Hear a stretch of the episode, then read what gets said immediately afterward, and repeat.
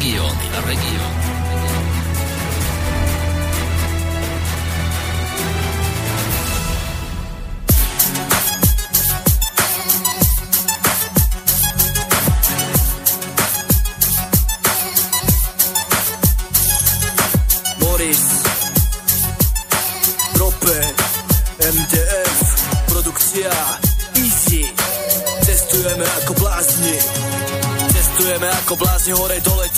svetom Ako včela medonosná lúko plnej kvetov. Poznávame nové kraje, kde hľadáme šťastie. V takom štýle ako Gionové básne. Poznávame cesty, poznávame ľudí. Naberáme skúsenosti ceny ako rudy. Naše kroky No, tak sme začali takto trošku Aby ste nevyšli z cviku. Je druhý štvrtok poradí na slobodnom vysielači. Regióny, naše vaše regióny, cestujeme ako blázni po tom našom Slovensku, čo sa to tu všetko udialo, máme za sebou Jaký to, no? To nebol kritický týždeň. Či je to kritický týždeň? Ale nie. Dokonca by som povedal, bol taký by som povedal až pohodový, lebo pohodový, všetci no. predpokladali nejaké úspešné výsledky, len jak prišlo výsledky tohoto týždňa, tak poviem, každý sa čudoval, čo sme to vlastne ja len, dosiahli. Ja len, ja len v krátkosti, že tak vám treba. tak nám treba. Tak. Nám treba. Dobre, no a druhý týždeň, tá druhý štvrtok poradí, tuším, alebo bude aspoň potom druhý čtvrtok poradí, no a naše vaše regióny. No a dnes v regiónoch ešte, aby ste teda ešte trošku zostaneme pri tej sobote, nedele, tá, to, pri tej noci, noc dlhých nožov, to mám večer kedysi dávno. Nie, nie, sme si ešte pozvali e, kandidáta na prezidenta, už teda nie, už bývalého kandidáta na prezidenta, Roba Šveca. Robko, vitaj. Ďakujem za pozvanie všetkým poslucháčom. Pekný Ako neviem, koho si ty volil, ale ja som veľmi rád, pretože pána Šveca som ja mu odovzdal hlas a dnes ho mám tu pri sebe, takže som veľmi rád, že... Ale to sa priznávam, nie, že by som klamal. Čo to... ti doniesol? A dokonca... Dobrý dokonca, pocit, veľmi pekne ďakujem. Škoda, škoda, že nemám možnosť voliť ešte raz, lebo som si vybavil volický preukaz na druhé. Ale máte, máte, máte možnosť ešte raz voliť Čaputovu alebo Ševčoviča? No určite, no určite. No. Dobre, ja som dnes ešte, Robo sa priznám, ja som ešte skúšal v pondelok volať ešte niekoho k tebe, aby si to nebol taký sám. Som chcel ešte skoro prišla pani Dalchmanová, Boba, bo, Bohu milá Taufmanová, ale potom, že má strašne veľa roboty, tak sme to nechali tak. No ale ideme, ideme na nejaké povolebné dozvuky, nejaké defile. Ja som si našiel v prekladači alebo význam cudzích slov, že defile, čo to je, že vojenská prehliadka, ale netýka sa to toho, lebo ešte tam bol taký podtext, že to je potom, že spomienka, alebo niečo také, akože myšlienky nejaké dozadu, spomienky. No a preto si tu, aby si nám porozprával, že aké to je byť takýmto zrazu nie že verejným činiteľom, nie si verejný činiteľ, ale že tak, že na verejnosti, že teraz kopo ľudí ťa pozná, že ako, ako je to byť také, takto teraz, ako, si, ako sa ti ide žiť. Ono je to, je to zaujímavé, ale to už je údel každého, kto sa chce venovať politike a kandiduje, pretože stále ma ľudia aj dnes e, na ulici e, ma spoznala jedna pani okrem iných, ktorá sa ma pýtala, že to ste vy, čo ste kandidovali za prezidenta, takže tí ľudia ma spoznávajú stále. Ale hovorím, je to údel politika. Mm, každý, kto ide do politiky, s tým musí počítať. E, v podstate mňa to aj teší ako politika, že teda ľudia ma vnímajú. Bez ohľadu na to, ako tie, tie voľby dopadli, alebo to prvé kolo ako dopadlo. Takže, takže ja to vnímam pozitívne, tie reakcie ľudí aj naďalej. Mm-hmm. Prepač, Pacho, iba toho dopoviem, že keď som analyzoval stav hlavne tej propagácie a tých billboardov, tak mnohí ľudia si spomenuli, že tie veľké billboardy, tam sú strašne veľké peniaze, ale pána Šveca sme mali tam na zastávke vycapeného také plagáty aj v okolí Brezna, všade boli iba plagáty na zastávkach, čiže tá pr- propagácia bola celkom, nie že mizerná, alebo mizivá, ale v podstate men- oveľa menšia ako tí, ktorí sa tam vycapili na tých billboardoch. Ono, pokiaľ ide o tú prezentáciu mojej osoby, tak dovolte, aby som sa aj touto formou poďakoval aktivistom eh, slovenského hnutia obrody, pretože naozaj tá ich podpora morálna, ale aj tá konkrétna, pokiaľ ide o aktivity, eh, letákovanie, plagatovanie a podobne, bola obrovská, za to im veľmi pekne ďakujem. Ehm, nemáme hlavu smutku vzhľadom na ten výsledok tých vole, pretože ako ste povedali, tá, tá mediálna finančná mašinéria, ktorá bola nastavená v prospech niektorých kandidátov, bola obrovská. Ale, ale som, som hrdý na to, že sme e, dokázali kandidovať v týchto prezidentských voľbách a že sme, že sme, a to hovorí na základe ohlasov od ľudí po voľbách, že sme dokázali ukázať Slovákom, že ten kandidát alebo tá cesta, ktorú ponúka, môže byť normálna, môže byť v mantineloch, ale zároveň razantná, inteligentná. A to mám ohlasy od ľudí, že toto nám veľmi, veľmi vyšlo. A s pokorou a pokojom príjmam ten výsledok volieb a som presvedčený o tom, že pravda, že nie je to naše maximum, je to len začiatok, sme na začiatku cesty a veľa ľudí takisto mi odkazuje, aby sme išli ďalej, pretože e, ten výsledok podľa nich nezodpovedá nášmu potenciálu, aký máme na Slovensku, pretože do toho vstupovalo viac vecí, silnejšie politické kone, obrazne povedané. A veľa ľudí, veľa ľudí kvituje to, že sme sa prezentovali v takom formáte, ako sme sa prezentovali, hlavne pokiaľ ide o mediálne výstupy v celoštátnych televíziách. No, v prvom rade treba povedať, že je rozdiel minúť milión na celú tú kampaň a je rozdiel minútu 500 kus. Ty rozmenila som z toho účtu, čo si tam mal. Áno, áno, necelých, necelých 800 eur alebo okolo 800 Takže roz, rozmenilo sa. Áno, áno. A ešte e, treba podotknúť, že v niektorých prípadoch to neboli len slovenské peniaze. Toto je ten problém. Tak tu, tu lietali ťažké 100 tisíce eur hore-dole, tak uh, ja si myslím, že každý posluchač si to vie vyhodnotiť. Ale práve, ne... práve, že to, že nevie. A, ale myslím, ako poslúchať Slobodného vysielača, predpokladám, že má taký všeobecný prehľad o týchto veciach, ale pravda, že e, to je politika. Tým nechcem povedať to, že sme sa nejako uspokojili a teda sme, si, sme sa vyvinili z toho, prečo máme len takú podporu, akú máme. E, my si analizujeme tie výsledky volieb, analizujeme si ten spôsob, ale opakujem, ako som aj povedal, aj napísal na Facebooku, e, som, som pokojný, pretože viem, že sme do toho dali všetko, čo bolo v našich terajších možnostiach a nikomu z nás nič nevyčítam. Práve naopak. A to je podstatné podľa mňa, aby aby každý, keď do niečoho ide, aby mal dobrý pocit z toho, že dal do toho všetko, čo bol v jeho silách a to sme my urobili. Slováci sa rozhodli, ako sa rozhodli, môžeme potom po prípade analyzovať e, celoslovenský dopad, po prípade tú národnú scénu, vlasteneckú, ale to už nechám na vás, či pôjdeme týmto smerom, ja to len tak vo všeobecnosti hovorím, pokiaľ ide o moju osobu. Si mi to zobral z jazyka, ja som sa chcel opýtať, že či to tá berieš ako prehru, tak neberieš to ako prehru. Nejak táto otázka má dve roviny. To je tá politická a taká ľudská. Z tej, z tej politickej roviny tak je to prehra. Povedzme si to otvorene. Ja nebudem o sebe hovoriť, že som víťaz týchto volieb ako niekto, aj keď nie je víťaz. Možno k tomu ešte prídeme pri analýze národnej scény. Je to prehra z politického hľadiska, ale z toho ľudského hľadiska platí to, čo som povedal. Podľa mňa prehra človeka, Slováka, keď to tak zoberieš. Takže neber to tak, že, že to je prehra, no ale Inak ja, ja som na jednej strane aj som bol smutný, lebo som ti fandil teda, že, ale na druhej strane som aj rád. To by si sa tam zašiel u prezidentovania. Ja som ti už dopredu vravel, že či sa nevidíš radšej v nejakej takejto tej parlamentnej politike, že tam by si to viacej dokázal zmeniť ako nejaký takýto tajtrlik, takýto šaško. No a to, to, sa, to som sa chcel vrátiť k tej diskusii asi mesiac, dva dozadu, keď aj niektorých poslucháči vraveli, že prečo kandujem na prezidenta, keď skôr by som mal ísť do Národnej rady a pokúsiť sa získať budúcnosti post predsedu vlády, že tam na to miesto sa hodím viac, tak možno nastáva ten čas a budeme plniť želania hlavne poslucháčiek týmto smerom. Dobre, je ale... poslucháčka, to som si aj ja želal.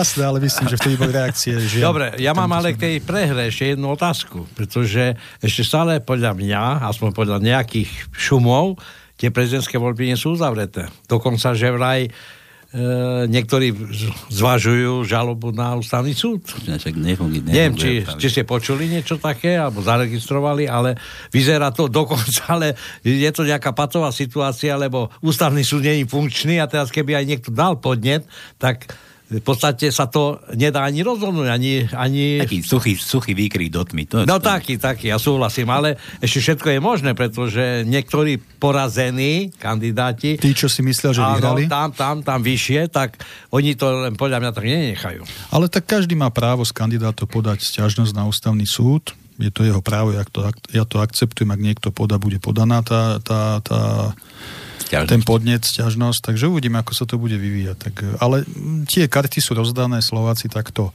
rozhodli, no tak ideme ďalej, život ide ďalej. Ideme ďalej, ja trochu teraz odľahčím, vieš, ty hovoríš, že to ne, nepo, nebereš akože prehru, ale, ale nejakú príčinu, preto si to vyhodnúť. Máš nejakú príčinu, že, že to tak dopadlo? Už si povedal, že bol viac peňazí, viac toho urobí, ale ty tak akože na sebe si nič, tak to že príčina, akože ty si bol niečo príčinou? Ja som, ja som nepovedal, že to neberiem ako prehru, ja som povedal, že to z politického hľadiska berem ako prehru. No, je to prehra. Áno, ale, ale teraz, z toho ľudského... prečo?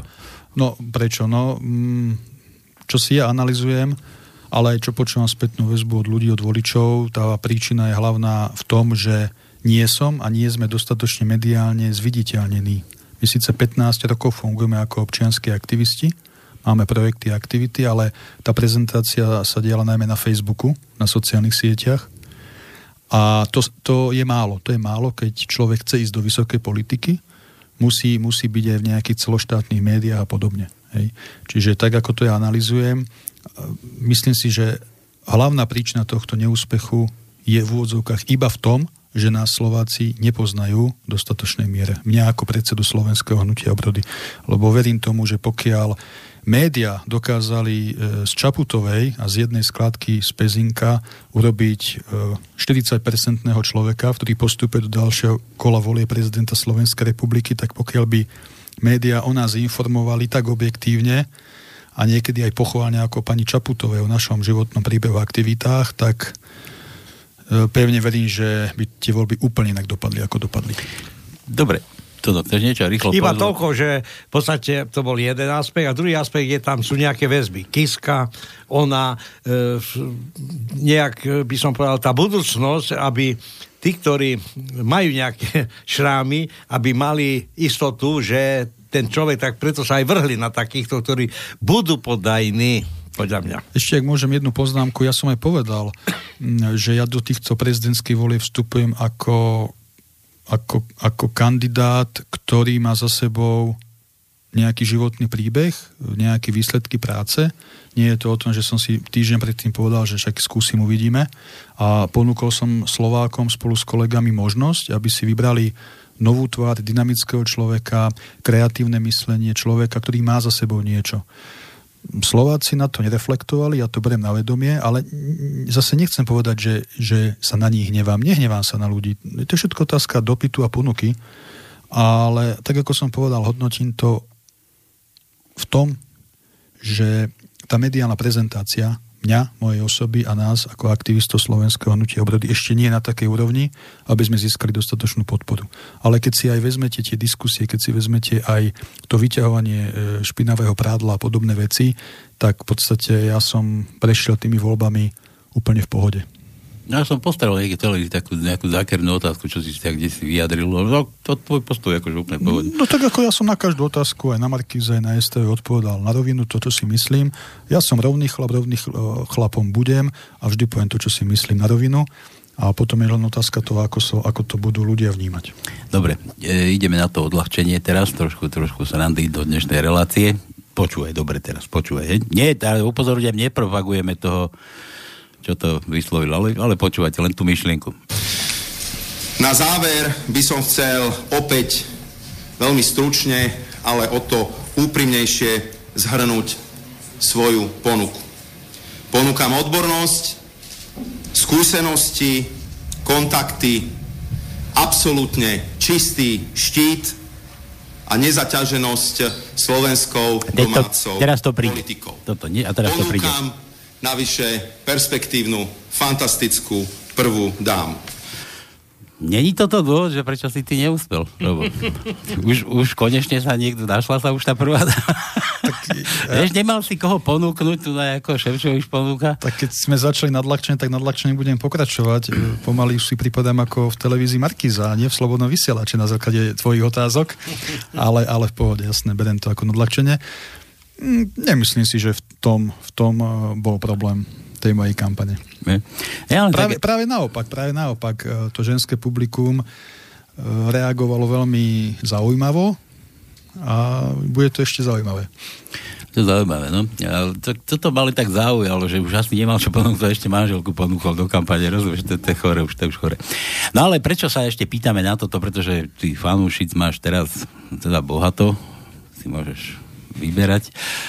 Neviem, aké máš kritéria, ale mám tu taký mail. Som ti, avizoval, že už ti píše nejaká Paulina. Dobrý deň, v prvom rade chcem povedať, že som šťastne zadaná. Preto dopredu odmietam akejkoľvek špekulácie o tom, že by som mala záujem o pána Šveca. Už tak nemá záujem. Lebo si neúspel, keby si úspel, možno by mal. To len pre upresnenie, aby zbytočne nevznikali fámy a aby boli záujemkyne o tohto sympatiaka pokojné. Víš, ako ti... Ďakujem, Paulinke. Bol Paulina, ale ona má aj zo pár otázok. Ano. Neviem, chceš ísť hneď, či ideme ešte, ideme, ideme ešte na tie médiá, potom dáme otázky od Pauliny. No, ako berieš tie naše médiá, ako prinášali treba tú kampaň, ako to bolo? Lebo mne to strašne pripadalo smiešne, že, že 7 minút každý, ty si mi potom upresnil, že áno, to boli také, také kúsky, že to sa poskladalo na nejaký čas. No a to, to, toto mi vysvetlí, že ako to bolo s tou minutážou, že zákonom stanovený čas ste si minul. Áno, oni, oni, oni stanovili teda nejaký ten zákonom stanovený čas, tak ako to oni nazvali pre každého kandidáta rovnako a teda my sme odpovedali na tie v prvom kole na tie otázky, to sa nahrávalo vopred, potom sa to púšťalo zo zoznamu, no a potom, ak pokiaľ ide o STV alebo RTVS, no a potom, potom boli tie diskusie naživo. 2015. To, to ma zaujímavé. Na tej trojke ťa vidím, že tam stojíš a potom kúknem, prepnem na rtvs a tam si zas. Ako môžeš byť? Ty si ako profil normálne. No to už je moja šikovnosť, že dokážem byť na dvoch miestach, ale nie. Tá prvá diskusia na teatri sa predhrávala, tá išla zo záznamu a na jednotke som bol naživo. Hmm. A také tie dojmy, keď si tam s tými ostatnými kandidátmi, už nemyslím tie, čo ste sami, čo vás tam týrali a tak skúmali, ale keď už ste boli tak pokope, také tvoje dojmy, akože boli normálni tí ľudia? Neviem, ty si tam tuším aj s Bugárom. Nie, so Ševčovičom. So Ševčovičom? Ja som tá, áno, so Ševčovičom. Ale to ste boli v dvojke iba. Ale... To som boli v dvojke, to, to išlo naživo. Tam som sa cítil mimoriadne fajn v tej diskusii a v tej diskusii som pochopil jednu vec, že aj Ševčovič a tým pádom všetci, tak ako aj Fico ostatní, sú obyčajní ľudia, uh-huh. ktorých viete dať dole argumentačne a zatlačiť ich do kúta. A dá sa to. To som tedy pochopil a keď človek chce ísť do politiky a chce kandidovať na nejakú pozíciu, tak musí vedieť argumentovať, musí vedieť komunikovať a ten duel so Ševčovičom jasne ukázal, že aj taký jednoduchý chlapec z ulice, teda ja, dokáže, dokáže politicky naložiť tak skúsenému politikovi, ako je Ševčovič. A to, a to hovorím tak, ako som to cítil, aj na základe reakcií ľudí. Ja by som teba za jednoduchého chlapca nepovažoval, jednoduchý chlapec je u mňa Danko, neprebudený. Ale myslel som to tak, myslel som to tak, že žiadne milióny, žiadne mediálne školenia. Jednoducho človek, ktorý číta, študuje, sleduje dejiny, súčasnosť, učí sa sám na sebe, na svojich chybách, aj na chybách iných a dokáže prísť e, do štúdia celoštátnej televízie a viesť minimálne rovnocennú diskusiu so Ševčovičom, pretože poviem otvorene, že pre mňa to tá diskusia so Ševčovičom bola prvá na takejto úrovni v mojom politickom živote. Bez žiadnych školení a podobných vecí. Mm-hmm. Nepozeral som všetky tieto konferencie alebo tie vaše vyšetrovanie, ale mne to trošku E, mrzelo, že tí redaktori, ktorí viedli tieto, neboli až takí profesionáli, ak by som očakával. Ako my. Ja nie som. No, ako my, to, to je jasné. Ale mne pripadali niekedy až detinské aj tie otázky, e, mne to trošku vadilo, pretože na takejto úrovni, a ide o prezidenta Slovenskej republiky, tie otázky by boli predsa len trošku iného charakteru, ináč položené, ináč vyžadované od tých kandidátov. A nie také primitívne niektoré, že až ja som sa ako sám sebe hambil, že vlastne také niečo vidím na obrazovke. Na toto nadviažem a teda poviem moje stanovisko. Pokiaľ ide o Markízu a Kovačiča, tak tam tam človek nemôže čakať nič iné, len to, čo sme zažili, ale Markíza je Markíza. To, čo ma prekvapilo, to bola absolútna neprofesionalita redaktorov RTVS ano. na tej jednotke, myslím, tú živú diskusiu. To som videl, hej. A to nie je len na moju osobu celkovo. Mm, to, čo tam oni predviedli, to bolo, to, to nebolo profesionálne. Súhlasím, som to takto konštatoval, ale poviem zase otvorene, čo ma príjemne prekvapilo, a povedal som to aj napísal, to bol Norodolinský teatri. teatri. Ten naozaj viedol nechcem povedať, že korektnú diskusiu, lebo to slovo korektnosť už je tiež tak sprofanované ako slušnosť, ale naozaj viedol tie diskusie profesionálne, hovorím to úplne otvorene a to som pri tom pred tými vystúpeniami mal o ňom inú mienku. Čiže otvorene verejne hovorím, že som zmenil mienku na ňo, mm-hmm. lebo naozaj je to jeden seriózny novinár, ktorý sa pýtal normálne otázky, každého takisto a žiadal odpovede konkrétne. A veľmi dobre sa mi tam diskutovalo, aj keď teda dával otázky také, aké dával, ale bolo to všetko v medziach, bolo to na úrovni kandidátov na prezidenta nášho štátu. A to hovorím otvorene tak, ako som to vnímal. A Kovačiča nebudem ani spomínať, lebo uh, Kovačič je Kovačič. Kovačič, dobre. On, a, a, ten, sa mi aj nepáčil na teatrojke, ale tam bola ešte tiež taká dvojica, tí boli takí akýsi príspady, tam bola tiež dievča s niek- niekým. Iliev, či ako sa volá ten druhý? Mm, neviem, neviem, to ja neviem. Na prestávaní. No, nevadí. Na STV alebo na... Na teatrojke boli. Ale nie. Ale áno. Taký, taká dvojica bola a po jednom, keď to tam brali. Neviem. Nechajme tak, proste tiež mi to pripadalo. Chcem sa ohľadne toho to opýtať, akože nemal si pocit, že ťa chce tam chce niekto utopiť, potopiť alebo niečo tak? Že mu tam niekto do tých sluchatok hlasil, že teraz sa o toto opýta, nie, nie, dohovoriť, to, opýta sa rýchlo toto. Taký pocit, že utopiť, tak napríklad na tej jednotke som mal počas tej živej diskusie taký pocit. Uh, poviem otvorene, že som mal pocit uh, najmä z tej pani redaktorky, že sa snaží o to, aby som celých 16 minút vyčerpal na otázku dejín a tlačila ma do kúta týmto smerom a keď som začal hovoriť o aktuálnych veciach, aktuálnych problémoch, skákala mi do reči, nechala ma dohovoriť, tak diváci si nakoniec mohli robiť svoj názor na to. Čiže toto považujem za neprofesionálne. Ako keď sa chcela ma niečo opýtať na dej- z dejín, nech sa páči, nemám problém odpovedať jedno, dvoma vetami, aj piatimi, ale ona ma vyslovene tlačila do toho, aby som si celých 15-16 minút minul na jednu vec. A mm, to som dal potom jasne najavo, že tak mm-hmm. tady to cesta nevedie. A také niečo, že či to ten moderátor robil sám za seba, alebo či to dostával akože príkazom ako robot? tak určite si to musela pripraviť, museli si to pripraviť. Ja nehovorím, že šéf spravodajstva RTVS to je dal príkazom, že takto musí. Zase nehovorím, že nie, to bola nie, jej iniciatíva. Netvrdím, že predtým, ale že už počas vysielania, vieš, že už dlho hovorí, pozor, tam zastav ho, preruš ho, chápeš, ako to myslím, že chcel si niečo povedať, už nie, niečo proti a teraz že toto nesmie von, toto rýchlo sa opýtať na toto.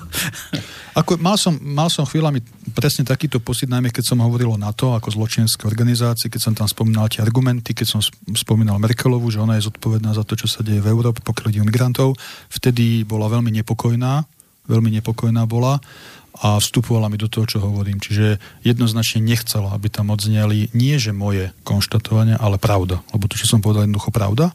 A to sa jej nepáčilo, že to spomína v verejnoprávnom médiu nahlas a naživo a verejne. Čiže vtedy som mal taký pocit, že asi sa niečo také deje. Mm-hmm. Potom ešte taká jedna vec e, bola, že kandelábre kandeláber. Tam, tam ťa veľmi chceli nachytať, že, že si chcel vešať Kovačič na, na Markize. To bol Kovačič, boli? To bol Kovačič. Hej, hej. No tak áno, tak ja som napísal, čo som napísal, nakoniec som donútil pána Kovačiča, aby presne citoval, čo som napísal a potom som aj povedal, že on teda konštatoval niečo v tom zmysle, že jemu z toho vyplýva, ako keby sme chceli vešať ľudí na kandelábre a robiť zle. No tak som povedal otvorene, pán Kovačič, to, že vy ste vnútorne tak nastavení a že si pod tým predstavujete hneď násilie, to je váš problém, nie môj. Takže som odpovedal to, ako to vnímam, ako to cítim. Tak Ty viete, to vnímal úplne mieromilovne? Ja som to vnímal úplne mieromilovne. Lebo by sa len vo vetre úpali. Dobre. No. no, viete, ešte k tomu poviem aj tie, tam tie vety a tie moje statusy, citáty sem tam, keď vyťahli tí nešťastní novinári to je také už chytanie sa, že nemám za čo, tak sa chytím tohto. Mm. Ale ja si myslím, že každý politik, ktorý je v politike, ide do politiky, tak sen tam má také šťavnaté vyhlásenia. Potom šťastie sú vyťahnuté z kontextu doby, kedy sa to písalo a podobne, ale to podľa mňa patrí k politikovi, takže ono, ono, ja si myslím, že ešte tie moje statusy a celkovo tie moje názory sú ešte tak slušné a tolerantné, že taký študent Emil Hodal, ktorý pred pár dňami vyhlásil, že nech skape slovenská štátnosť, nech žije Čaputová Európska únia a že by najradšej národne orientovaných voličov a ľudí postrieľal, vyslovene to napísal, tak ešte popri tom sú moje statusy prechádzka A v tomto prípade sadom. som strašne zvedavý, že čo bude postihnutý. Uvidíme, uvidíme. Preto to spomínam. To, preto to spomínam. Možno on už je postihnutý. Hej? Ako, ja aj na rozum, tak to je jasné. Preto to ale... spomínam, pretože kebyže, kebyže niekto na tej národnej vlasteneckej scéne takýto status napíše, tak už, už by sme tu 5 dní mali, viete čo, mediálne. Čo, ja, Naka už by tu Hej. brala všetko. Čo Ale keď to napíše Emil Hodal, podporovateľ Zuzany Čaputovej, slušný študent, tak hlavný mediálny prúd sa tvári, ako keby sa nič nedialo. Ale v tom je tá finta, že ty, keď niečo takéto budeš niekedy povedať a napísať, musíš niekoho nájsť za seba. Rozumieš? niekoho druhého, však na čo máš túto hovorcu? Však nech, nech trpí. Dobre, poďme na tie otázky.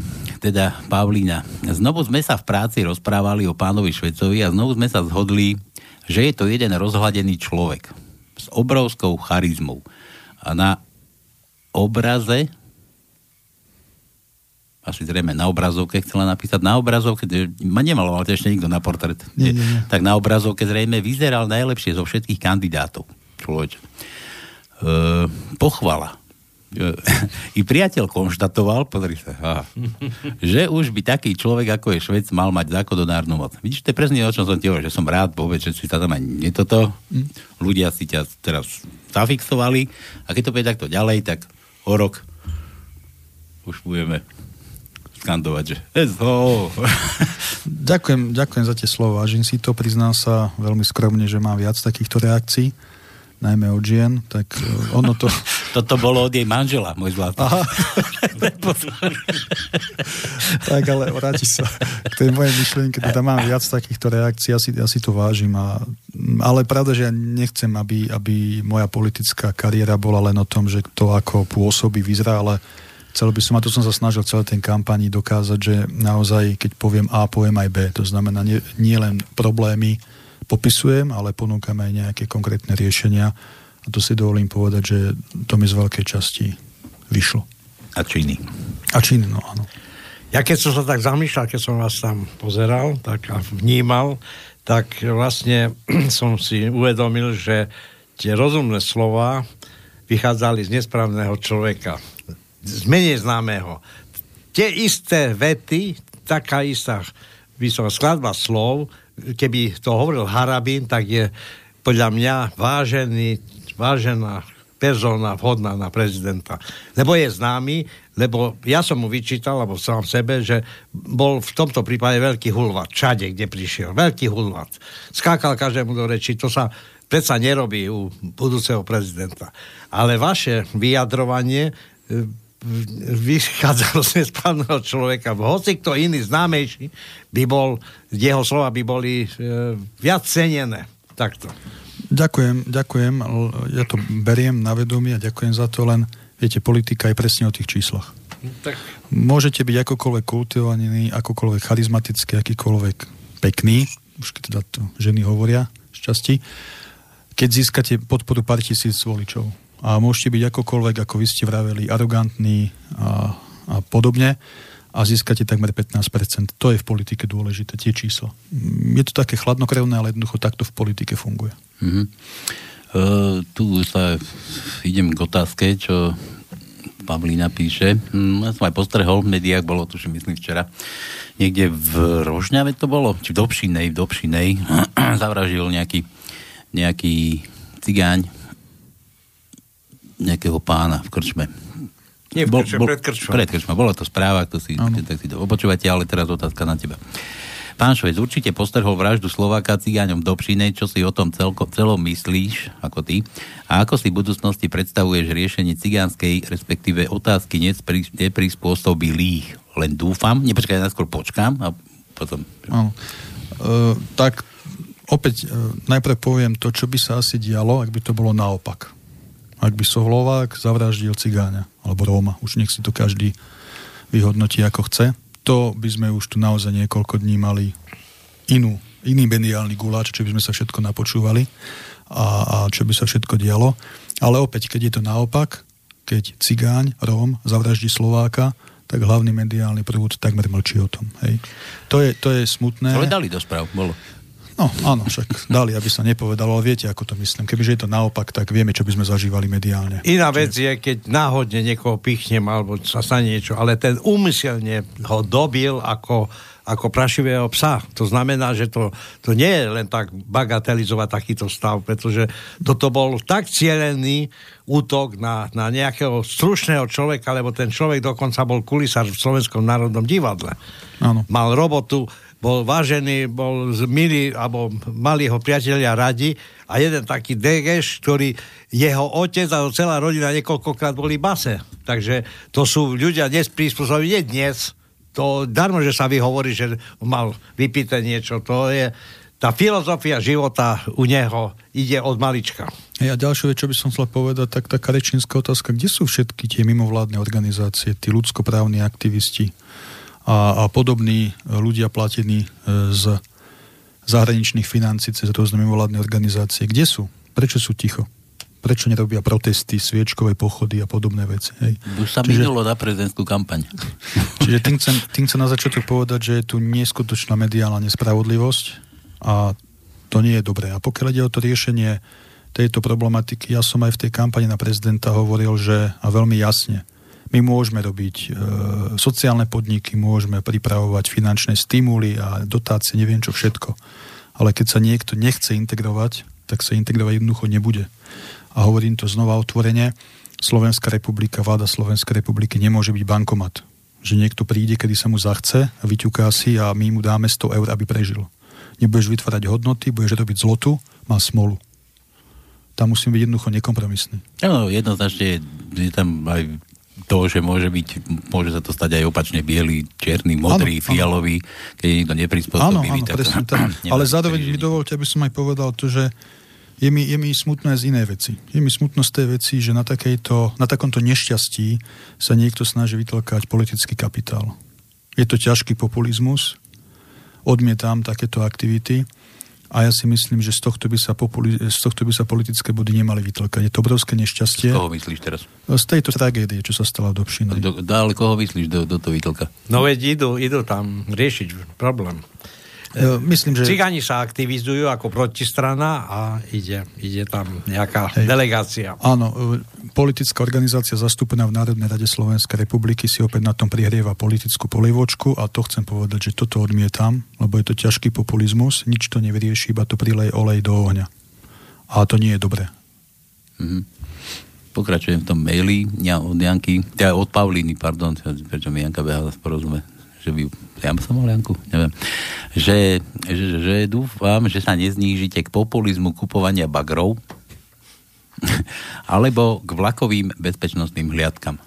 No, inak je veľmi dobré, že tú otázku si neprečítal vtedy celú, celú lebo presne som veľmi rád, že som odpovedal tak, ako som odpovedal. Ja, ja som čakal, sa, že sa pomýliš a nič. Toto, po, toto opýtal. Že ťa nachytám ako v rtvs na niečo. E, čiže chcem, chcem uistiť poslucháčov, že určite slovenské hnutie obrody nepôjde touto cestou, aj keď vieme, že by sme si možno získali veľmi rýchlo lacné body, ale z dlhodobého hľadiska to nie je správna cesta.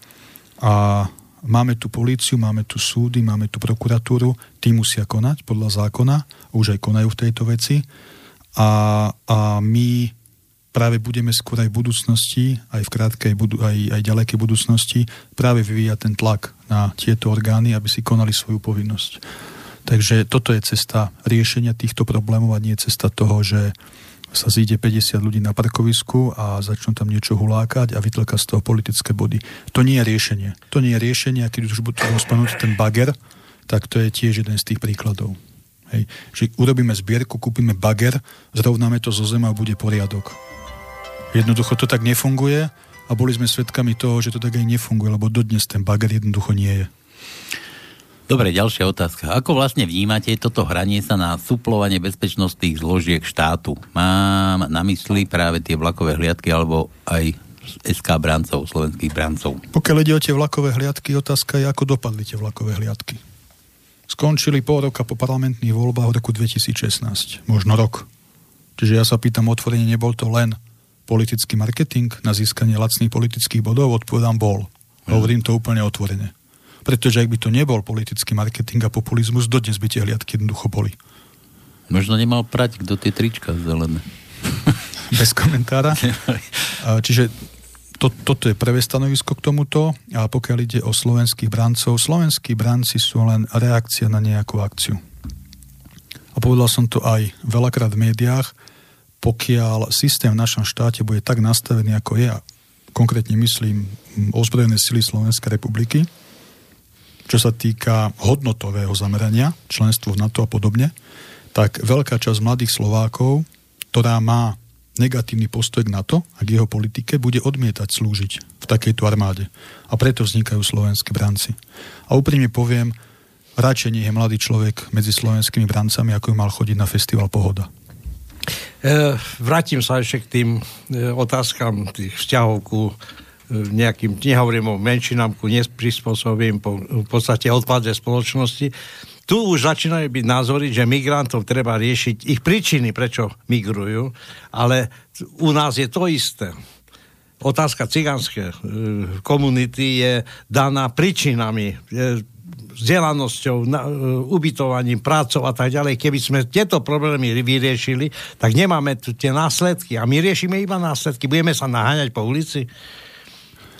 Ale to nie je problém len e, v, v otázke cigáňov, Rómov. No to je problém v sociálnej oblasti, v školstve, prečo odchádzajú mladí ľudia do zahraničia, starnúcie populácie. My totiž to v našom štáte, alebo vláda, rieši vždy následky niečoho. Presne Neriešime tak. to, prečo to tak vzniká. Vždy naháňame, ako sa hovorí, to sa za chvost, ale už je neskoro. Hej? Čiže my musíme riešiť, ako ste povedali, to, prečo takéto Príčiny. situácie jednoducho vznikajú. A to nechcem veriť tomu, že toto vo vláde nevedia. Oni to vedia, len to nechcú riešiť. To je ten problém. Lebo e, sami tak robia, ale sami kritizujú, že následky niekto rieši. E, ide tam pochodovať a vlastne oni to isté robia iným spôsobom. A viete, ja vám aj ešte sa vrátim k tým slovenským brancom. E, mám na nich svoj názor, ale poviem otvorene, slovenskí branci nie sú bezpečnostná hrozba pre Slovenskú republiku. Bezpečnostná hrozba pre Slovenskú republiku je naše členstvo v NATO. Lebo NATO je zločinenská organizácia. A keď sme v NATO, tak všetky, všetky alebo niektoré rakety tých, ktorí nie sú v NATO a sú v konflikte s NATO, sú namierené na územie Slovenskej republiky. Čiže naše členstvo v NATO je bezpečnostná hrozba pre budúcnosť nášho národa a štátu a nie slovenskí branci. A ešte si dovolím povedať, že možno jedného dňa budeme vďační za to, že tých pár sto slovenských brancov existuje, mladých ľudí, ktorí budú pripravení brániť Slovenskú republiku. Aby to nedopadlo ako počas malej vojny, o pár dní si malú vojnu budeme pripomínať, kedy nás naši, náš južný sused napadol v marci 1939 a museli sme sa brániť s tým, čo sme mali Obávam sa, že ak to takto ďalej pôjde, Slovenská republika dopadne presne takisto a ešte slovenským brancom budeme vďační za to, že aspoň pár sto mladých ľudí je pripravených a ochotných brániť Slovenskú republiku. A to nie len to, ale sa tu spomína, že naša mládež nemá zdatnosť fyzickú, nie je pripravená na takýto život pre budúcnosť. A my tu vyčítame nejak pár ľuďom, že toto to isté robia. Čo niekedy všetky, všetci mladí ľudia prešli základnú vojenskou službou a tam dostali ten, ten, by som povedal, aj fyzický výcvik na to, aby boli zdatní raz v živote. Preto som povedal, že radšej, radšej nech tí mladí ľudia uh, sa fyzicky zocelujú medzi slovenskými brancami, ako by mali chodiť na festival Pohoda. Hovorím tu úplne otvorene. Dobre, Peťo píše, že a to nie je otázka pre teba, že kedy bude ten dobrý aniel sedieť za mrežami? To je moja otázka. Obávam sa, obávam sa toho, že budúca prezidentka Čaputová e, tomu dobrému anielovi dá nakoniec milosť, ako to nepriamo naznačila. Takže možno tá spravodlivosť je v nedohľadne. Možno budeme rušiť amnestie znova. Čo ty vieš? Možno, hej, hej. Takže ja som sa, ja som sa niekoľkokrát vyjadril, že pokiaľ by som ja bol prezidentom Slovenskej republiky, tak určite by som milosť Kiskovi nedal. Ale Čaputová to nepovedala takto priamo vajatá v tejto veci a obávam sa, že na, na vzhľadom na to, na to ich prepojenie finančno-mediálne hrozí to, že keby že Kiska je pravoplatne odsúdený, tak Čaputová niečo vyšpekuluje. Hm, tento výraz, ten vajatavý, to som postrehol, že sa, ja som ho prvýkrát počul od teba, ale potom som ho počul v telke, niekto ho prebral. Sme sa bavili, že Harabin ti prebral to tvoje heslo a, to, a ešte niekto ti to vajatavé. Tak ale Harabin prebral napríklad naše heslo Berieme si späť Slovensko Veď, to, to sme sa do kampane, takže to sme sa bavili naposledy, že je to dobrý pocit, keď viete, že vás tunelujú ľudia, e, ktorí majú za sebou väčšiu podporu, viac financií a podobne, lebo to znamená, že to, čo robíme, robíme dobre. No, ale, ale aj toho Vajatového, ja som to chcel povedať, že niekto to tam vyslovil a nebol si to ty. A teraz už neviem kto. Nevadí. Musím sa vrátiť, lebo ja som preskočil tu ešte Janka mala otočiť, Janka Paulína. Bože, čo mi tá Jana furt chodí po rozhle? Myslíte si, že v zápase, v ktorom ide o charakter nášho štátu, akým bolo i prvé kolo uplynulých volieb, je na mieste uprednostňovať vlastné stranické záujmy presne tak, ako to urobil ten jediný antisystémový? Teraz neviem, koho myslíš, ale počkaj, ono to pokračuje. Vo voľbách sme podporili práve jeho. Fú. A to, čo sme videli na videu z jeho tlačovky po voľbách, nám otvorilo oči. Mám na mysli video, v ktorom z neho hovorilo jeho ego a keď vyjadril spokojnosť s výsledkom volieb, tak sme sa s partnerom zhodli, že tento človek vlastne svojim egocentrizmom spolu s Harabínom, takže to bol asi Kotleba, už sme na to došli, pretože aj on je vinný za to, kto je v druhom kole. Zradil záujmy väčšiny Slovákov. Som znechutená teda, počkaj, teraz to, zmysel tej otázky, toto bolo moc dlhé, že uprednostňovať vlastné stranické záujmy, tak ako to urobil Kotleba treba. Lebo on bol spokojný s voľbami, prišiel na to, že má o tisíc ľudí viac ho volilo. Ja, ja len na začiatok zopakujem zo pár faktov, veľmi dôležitých. Z tejto, nazvime to vlasteneckej scény, som bol prvý, ktorý oficiálne ohlásil kandidatúru na prezidenta Slovenskej republiky. Písal sa 26. maj 2018. 5 dní na to ohlásil kandidatúru Marian Kotleba a Štefan Harabin oficiálne ohlásil kandidatúru koncom júna. To sú fakty. Ďalší fakt. Ja som bol, nie že prvý, som bol jediný z, tohto, e, z tejto vlastneckej scény, ktorý verejne a prvýkrát tu v štúdiu Slobodného vysielača vyzval to si pamätám. kandidátov, nie že aby sme začali spolupracovať, ale som ich vyzval, že sadneme si za jeden stôl, dajme si kávu a len sa porozprávajme na začiatok o tom, aké máme predstavy o Slovensku a či je možná schodná cesta, aby sme v prezidentských voľbách spoločne postupovali. Odozva nulová. A tým smerujem k jedinému konštatovaniu, že to, čo bude stvárať Čaputová v prezidentskom paláci najbližších 5 rokov, to je maslo na hlave pána Harabina a pána Kotlebu. Oni dvaja a ich egoizmus politický je zodpovedný za to, že v prezidentskom paláci bude podľa všetkého sedieť Čaputová. Už takto dopredu to vieme. No ale tak ona má toľko percent, že predbehla už aj samú seba vraj. to som tiež a ešte, ak môžem, tak som tak nadnesene spomínal, že pokiaľ sa to stane, tak potom môžeme spoločne postaviť pri prezidentskom paláci Slovenský múr na rekov. Áno, to si Áno, a tam si potom môžu všetci vlastenci búchať hlavu 25 hodín denne, pretože predstavitelia vlasteneckých organizácií a iniciatív nie sú schopní si ani len sadnúť za jeden stôl a neformálne diskutovať. A liberáli to žiaľ dokážu. A opakujem, oni sa vždy dohodnú, pokiaľ ide o mocenské ovládnutie nášho štátu. A toto vlastnenská scéna nechce alebo nevie. Hmm. No dobre, poďme ďalej, ten, to je strašne dlhé, tento kúšťok. Čiže, čiže, čiže, čiže presadzovať stranické záujmy, to teda odmietáš určite. A, a ešte teda, ak môžem to povedať, by som nezabudol, ten, tu, ten ešte dôležitý fakt, tá skutočnosť. Ja som aj verejne prezentoval a médiá to aj prevzali že ja som pripravený nepodať kandidatúru na prezidenta Slovenskej republiky, pokiaľ napríklad Harabina Kotleba budú ochotní so mnou komunikovať a vydiskutovať si nejaké veci. Je to, je, to, je to v médiách, je to na nosičoch, je to k dispozícii v archíve. Toto sú jednoducho skutočnosti. A keď niekto sa bude snažiť toto zahmlievať, tak je buď klamár, alebo nemá tieto veci naštudované. Hmm.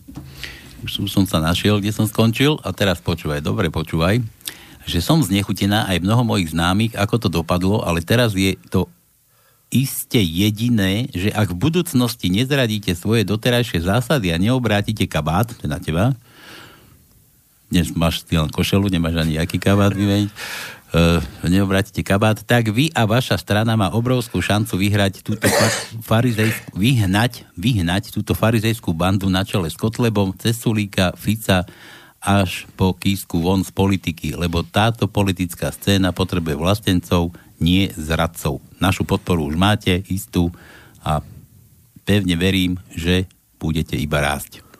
Ďakujem za tie slova a na to by som reagoval asi takto. Po tých politicky neúspešných prezidentských voľbách, alebo opakujem, politicky je to pre mňa prehra. Pravda, že zazneli otázky, že či si uvedomujem, že Slováci mi dali vizitku a jasnú spätnú väzbu, že nie som líder národnej scény. No ja si to uvedomujem, ale ja som sa nikdy do tejto polohy netlačil, že som líder národnej scény. Na tu máme iných vodcov, jediných kresťanských a národných kandidátov, jediných skutočných bojovníkov proti systému, tých jediných skutočných. Nikdy som sa do tejto polohy ja netlačil. Ja opakujem, ja som do týchto volieb išiel s čistým štítom a s tým, že ponúkam Slovákom nejakú dlhodobú koncepciu na základe dlhodobej práce. Každý si to mohol naštudovať. To je prvá poznámka. A ďalšia vec, pravda, že zazneli aj názory, myšlienky, aj som nad tým ľudsky uvažoval, že či tento výsledok v sobotu neznamená a nemal by znamenať aj to, že by som sa nemal angažovať politicky a mal by som zostať len občianský aktivista.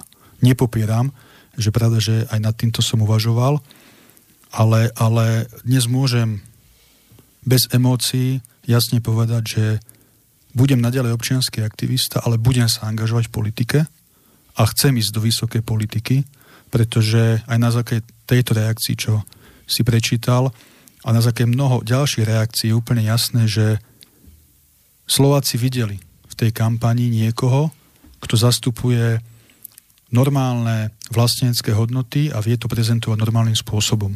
A toto je podľa mňa pre mňa, pre slovenské hnutie obrody tá najlepšia spätná väzba, aká mohla byť v týchto prezidentských voľbách. Počkaj, to chceš aj mňa sklamať? Teda nič, žiadne parlamentné voľby. SHO bude zase, stále sa len hnutie? Nie, ja som povedal, že pokračujem ako občianský aktivista s tým, že chcem sa angažovať v politike. Čiže inak povedané, všetko tak, ako prebieha, pokračuje ďalej a v polovici apríla budeme dávať aj žiadosť na ministerstvo vnútra, aby sme boli zaevidovaní ako politické hnutie slovenské hnutie obrody. No, takže, takže ideme do toho. Len nechcem tu robiť politickú kortešačku, tak som odpovedal takto, ale to z toho... Je žiadna, jak sa to povie, čo to bolo pre tým, že sa nesmú uverejňovať. Áno, ale to som tým chcel povedať, že pokračujeme a chceme ísť do politiky, budeme aj kandidovať do Národnej rady Slovenskej republiky ako politické hnutie. Takže to som tým chcel povedať, že žiadne vajatanie, ale ideme do toho. No zvedaj, to ti teraz zobere. Nebuď vajatavý. No dobre, tá, tá slovenské hnutie obrody hovoríš, že teda bude politickou stranou, stane ano. sa. Mm, ten názov zostáva? Áno, áno. Slovenské hnutie obrody? Áno. Prečo to bude slovenská strana obrody? Či? No lebo to bude slovenské hnutie obrody. Taký problém nejaký. Nie, už značka je zavidovaná z SHO. Značka je zavidovaná. tu na kúkam do počítača, že Kotlebov konkurent a vodca hnutia SHO. Áno. Pasuje sa do takého teda do takej, že už budeš konkurent tá robiť? Poprvé nepovažujem sa za konkurenta Kotlebu. Ja mám od Kotlebu veľmi, veľmi ďaleko. A po, po ďalšie nie som ani vodca SHO. Som predsedom, predsedom občianského hnutia Slovenské hnutie obrody. Dnes som, zajtra nemusím byť možno sa objaví niekto lepší. V slovenskom hnutí obrady, tak ako som veľakrát povedal, to nefunguje ako niekde inde že vodca povie a všetci nasledujú. U nás sa diskutuje o veciach a snažíme sa nájsť spoločne riešenia. Čiže tie dve veci, čo si čítal, ani jedna nepasuje na moju hlavu. Našťastie. No ale neberie sa tak, že si ako taká alternatíva? Teda, kto nechcete Kotlebu, tak som tu ja. Ja nie som proti Kotlebovi.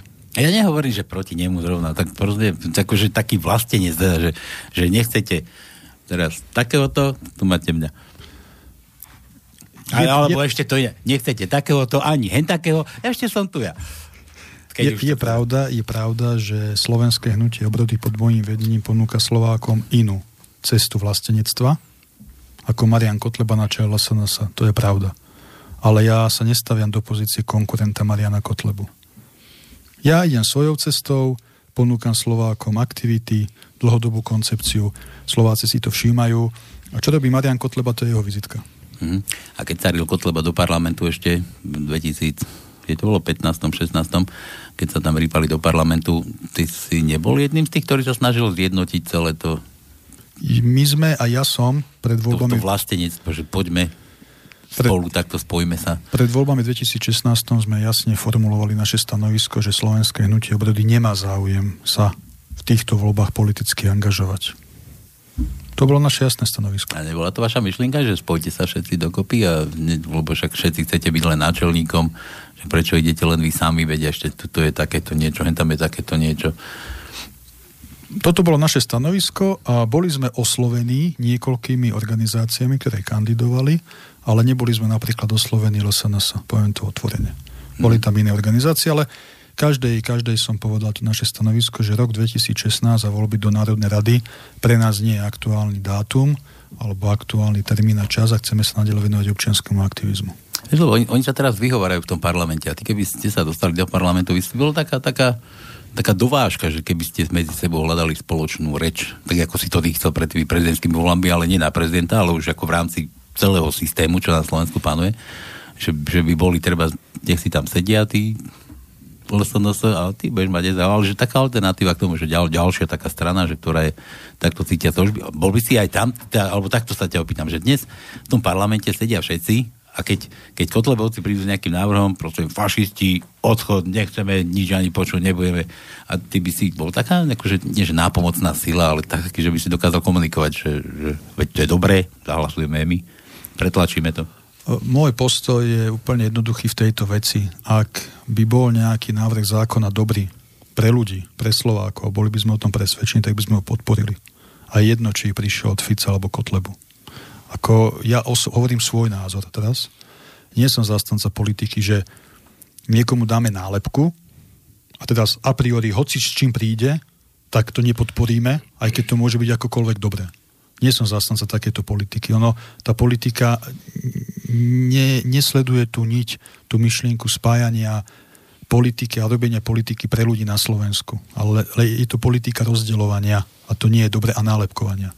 Ja môžem mať akékoľvek výhrady aj mám voči, voči predstaviteľom LSNS, ale pokiaľ by v Národnej rade Slovenskej republiky prišli so zaujímavým návrhom zákona, o ktorom by sme boli presvedčení, že je prospech Slovákov, ľudí na Slovensku, tak by sme zvažovali jeho podporu. Ale podľa mňa je to úplne normálne.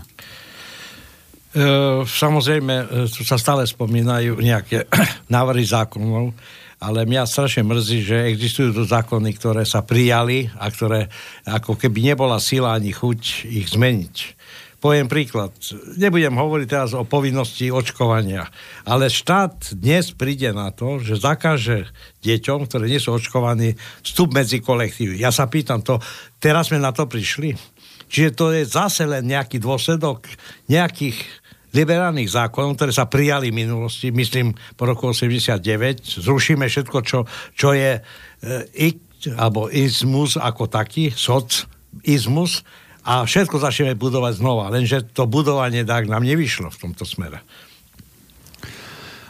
Tak áno, no to ja som v podstate reagoval na to, že čo by sme my robili a hlavne čo budeme robiť v Národnej rade Slovenskej republiky, keď po roku 2020 tam budú poslanci za slovenské hnutie obrody a keď tam budú aj poslanci a kolegovia z LSNS, tak budeme určite medzi sebou komunikovať, pokiaľ budú mať záujem. Pravda, že to je, to je len o tom. Čiže spolu, spolupráca bude v pohode, hej? Áno, ale to mi, to mi nebude brániť a ani mi to nebránilo, ani mi to brániť nebude, aby som kritizoval na predstaviteľ LSNS, keď si budem mysleť, že robia, robia hlúposti a robia nezodpovednú politiku. Ale to je úplne normálne. Mhm. Dobre, e, prezidentské voľby teda necháme už za nami poďme do tej budúcnosti. Už si spomínal teda, že zhnutie, zhnutia bude strana teda. E, to zaevidovanie stojí nejaké peniaze. Nejaké to euríčko, áno. A kde ich chcete zobrať? Vypovedz. Poviem, poviem na rovinu, že bude to... Zostalo čo si ešte z tej prezidentskej táto určite nie. s tým nemá absolútne spoločné, ale a to si vážim na našich aktivistov, že bude to skladačka, kde sa na ten kolok, ten poplatok jednoducho poskladáme, aby sme ho mohli zaplatiť. A to je to, je to, to cenné, čo si vážim na svojich ľuďoch, že, že, že, že veria tomu, čo robíme a sú ochotní prispieť tým eurom na to, aby sme uh, mali dostatok financí na ten počiatočný kolok. No dobre, to je počiatočný kolok a teraz si dobre, že za rok hneď sú tam tie voľby a zase Z, zase tam, je tam volebná kamp, kampaň. Je tam volebná kaucia, takmer 17 tisíc eur. To, to je dobre, to len na založenie, ale ide kampaň. Áno. A čo, čo teraz? No, budeme intenzívne pracovať, aby sme uspeli.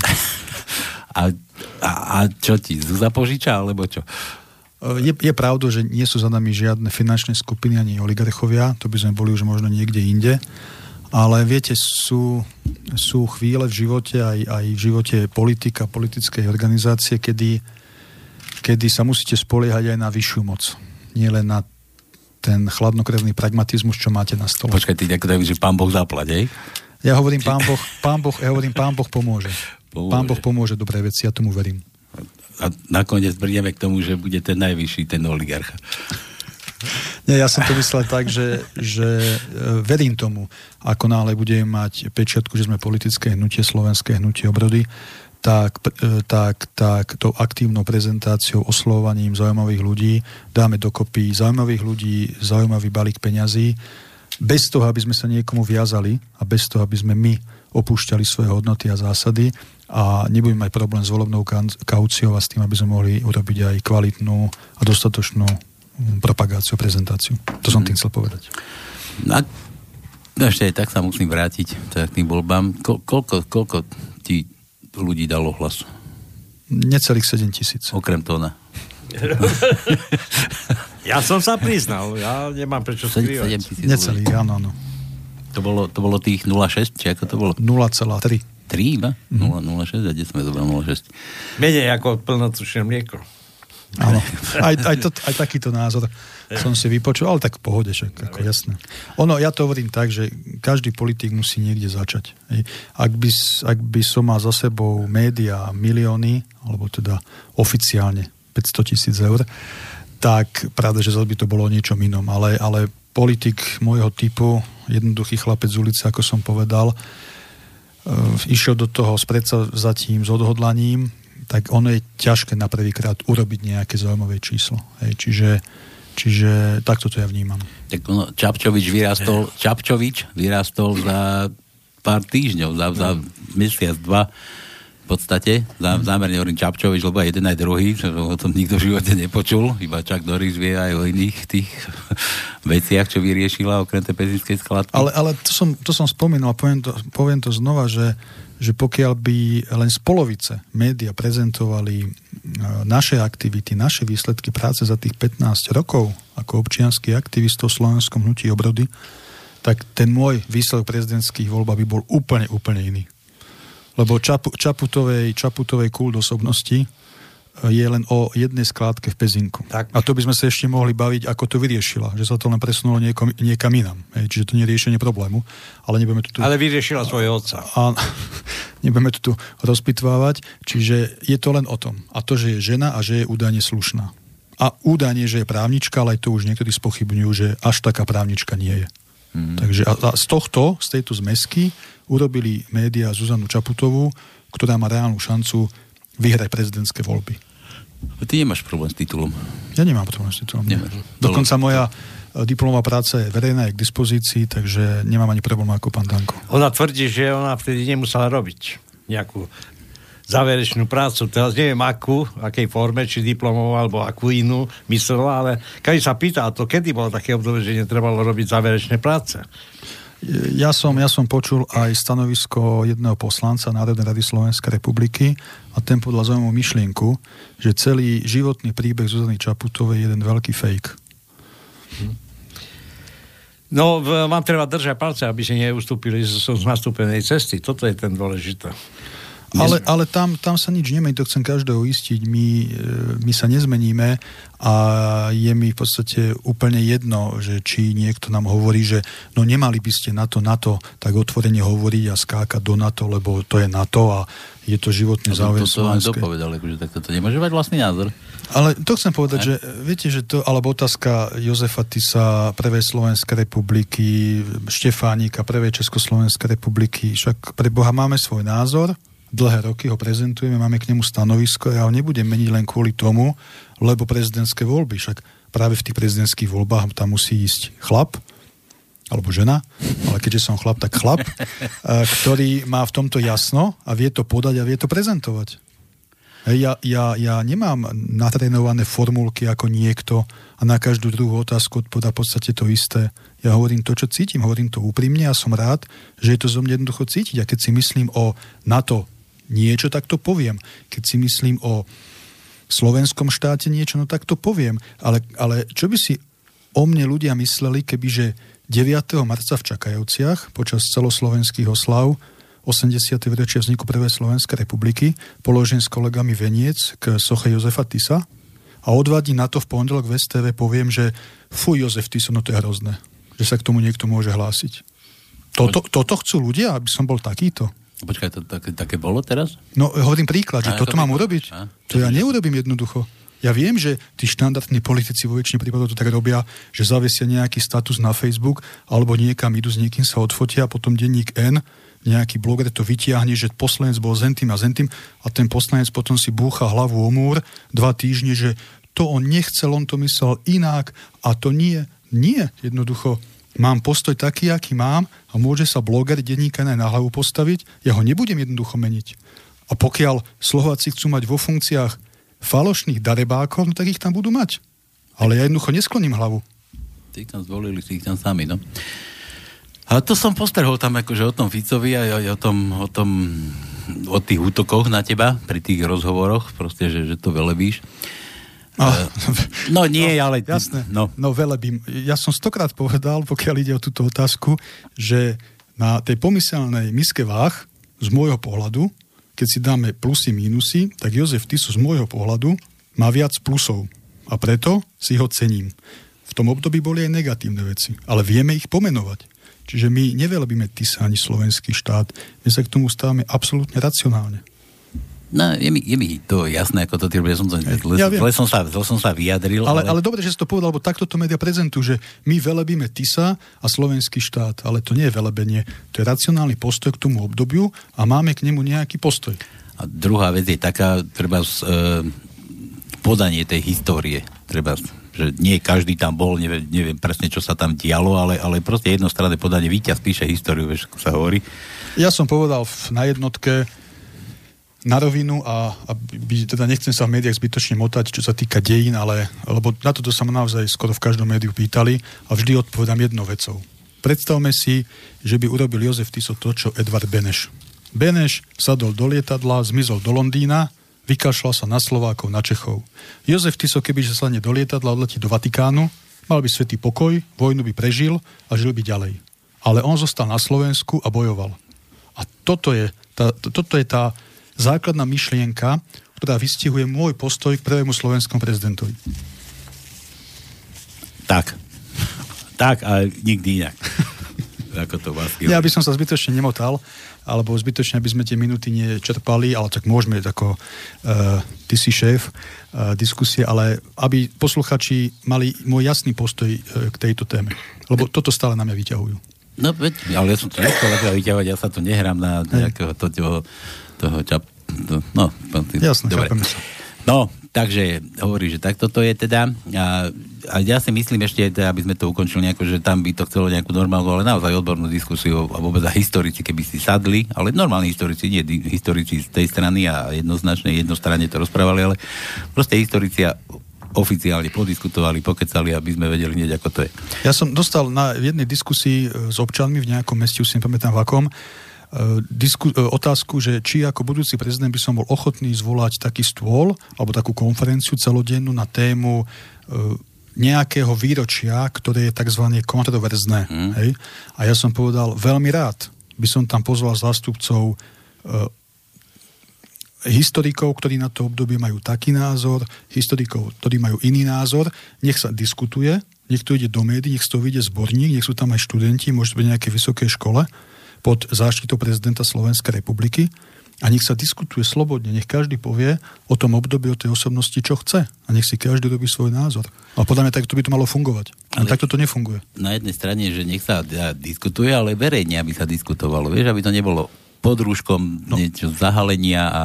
A na, na tú otázku od toho, od toho mm, účastníka tej diskusie, že či by som bol ochotný niečo také robiť, tak som povedal áno, a s veľkou pravdepodobnosťou by som niečo aj také inicioval, lebo v našich dejinách sú také miesta, ku ktorým e, moc sa nechceme vyjadrovať a majú, majú takú, takú nálepku, že takto to je a nikdy inak. Ale to tak nefunguje história. Tá história je stále, to je hľadanie, to je skúmanie A v tom by tí historici mali slobodne pokračovať. No a ja si práve myslím, že historici by mali konštatovať nejaké fakty. Nemali by vnášať do toho vlastný názor, pretože keď raz je nejaký dokument, to je jedno, či Otisovi, ale tie dokumenty, keď človek dá v tej časovej osi, tak ako ste povedali, že sú klady aj zápory, teraz treba ale skutočne zvážiť, čo je to kladné, čo urobil a to, čo je záporné. Ale to treba ako fakt zobrať a netreba to, tomu vnášať nejaké svoje názory. A ešte... Je taký, keď zoberiem nejakú listinu z histórie, z archívu, niekde a prečítam jeho stanovisko, tak ho prečítam a nebudem komentovať. A ešte, ak môžem, teda spomeniem jednu osobnosť, ktorá je dnes zase na vyslení a to je Milan Rastislav Štefánik. Túto osobnosť si takisto mimoriadne vážim. Hej? A tiež na tej miske váh plusy, mínusy Možno pre niekoho, ten veľký mínus, čo sa týka Štefanika, je ten, že bol zastanca e, československej vzájomnosti a československého štátu. Ja som Slovák, slovenský vlastne a vôbec mi to nevadí. Pretože aj keď Štefanik bol zastanca spoločného štátu Slovákov a Čechov, beriem to ako čistý pragmatizmus politický v tom čase. Lebo ktokoľvek by len uvažoval o samostatnom Slovensku v roku 1918, tak vedel, že to nie je možné. Neúspejem. Keďže Slováci boli úplne zdecimovaní z Úhorsku. Hej. A, ale to mi nevadí na Štefánikovi, ale vážim si to, že vďaka nemu dnes máme Slovenskú republiku. Aj keď teda bol zastanca Československého štátu spoločného. Dobre, e, poďme, sme v regiónoch. Také veľké rozdiely regionálne, čo sa týka jednak priemerných zárobkov, možností zamestnaní sa to som ťa, neviem, či som sa ťa pýtal, že ako prezident by to riešil, ten asi ťažko by to nejako riešil. To, ako by to riešil ako prezident? No povedz teda. Toto je presne, presne otázka. Keď som chodil aj po juhu, aj po východe Slovenskej republiky, tak vždy tá diskusia sa dostala presne do tohto diálnica, cesty, mm. nízke platy. Mladí ľudia odchádzajú do iných regiónov, najmä do Bratislavy, alebo potom do západnej Európy. Pravda, že toto v kompetencii prezidenta priamo nie je, na to je vláda Slovenskej republiky, by to riešila. Prezident môže hovoriť, ako by to riešil, ako by to podporoval. No ty by si ich ako donútil, aby to riešil? Donúti... Oni to doteraz nedoriešili nejako To je to, že prezident nemá páky na to, aby niekoho donútil. Prezident môže diskutovať s poslancami a Národnej rady Slovenskej republiky a členmi vlády a môže im hovoriť, ako by e, to on riešil, kebyže ich na ich pozíciách je. Len donútiť ich nemá ako. Čiže toto je tá pozícia prezidenta v našom štáte a tiež som bol niekedy nemilo prekvapený, keď niektorí kandidáti e, si pomýlili časovú os a pomýlili si prezidentské voľby s voľbami do Národnej rady Slovenskej republiky. Lebo to, čo oni slubovali a ponúkali, to nie, to nie je možné, aby prezident Slovenskej republiky zabezpečil. No počkaj, to, to mi teraz vysvetlí, to by si tak nechal? Predstav si, že sedia tam v parlamente tí, čo tam sedia lebo však tí tam budú ešte sedieť, aj keď naskočí ešte prezident, ešte rok tam, rok by si ich tam mal, len tých, tých čo tam teraz posledávajú, tých dar požráčov, teda by som teda chcel povedať.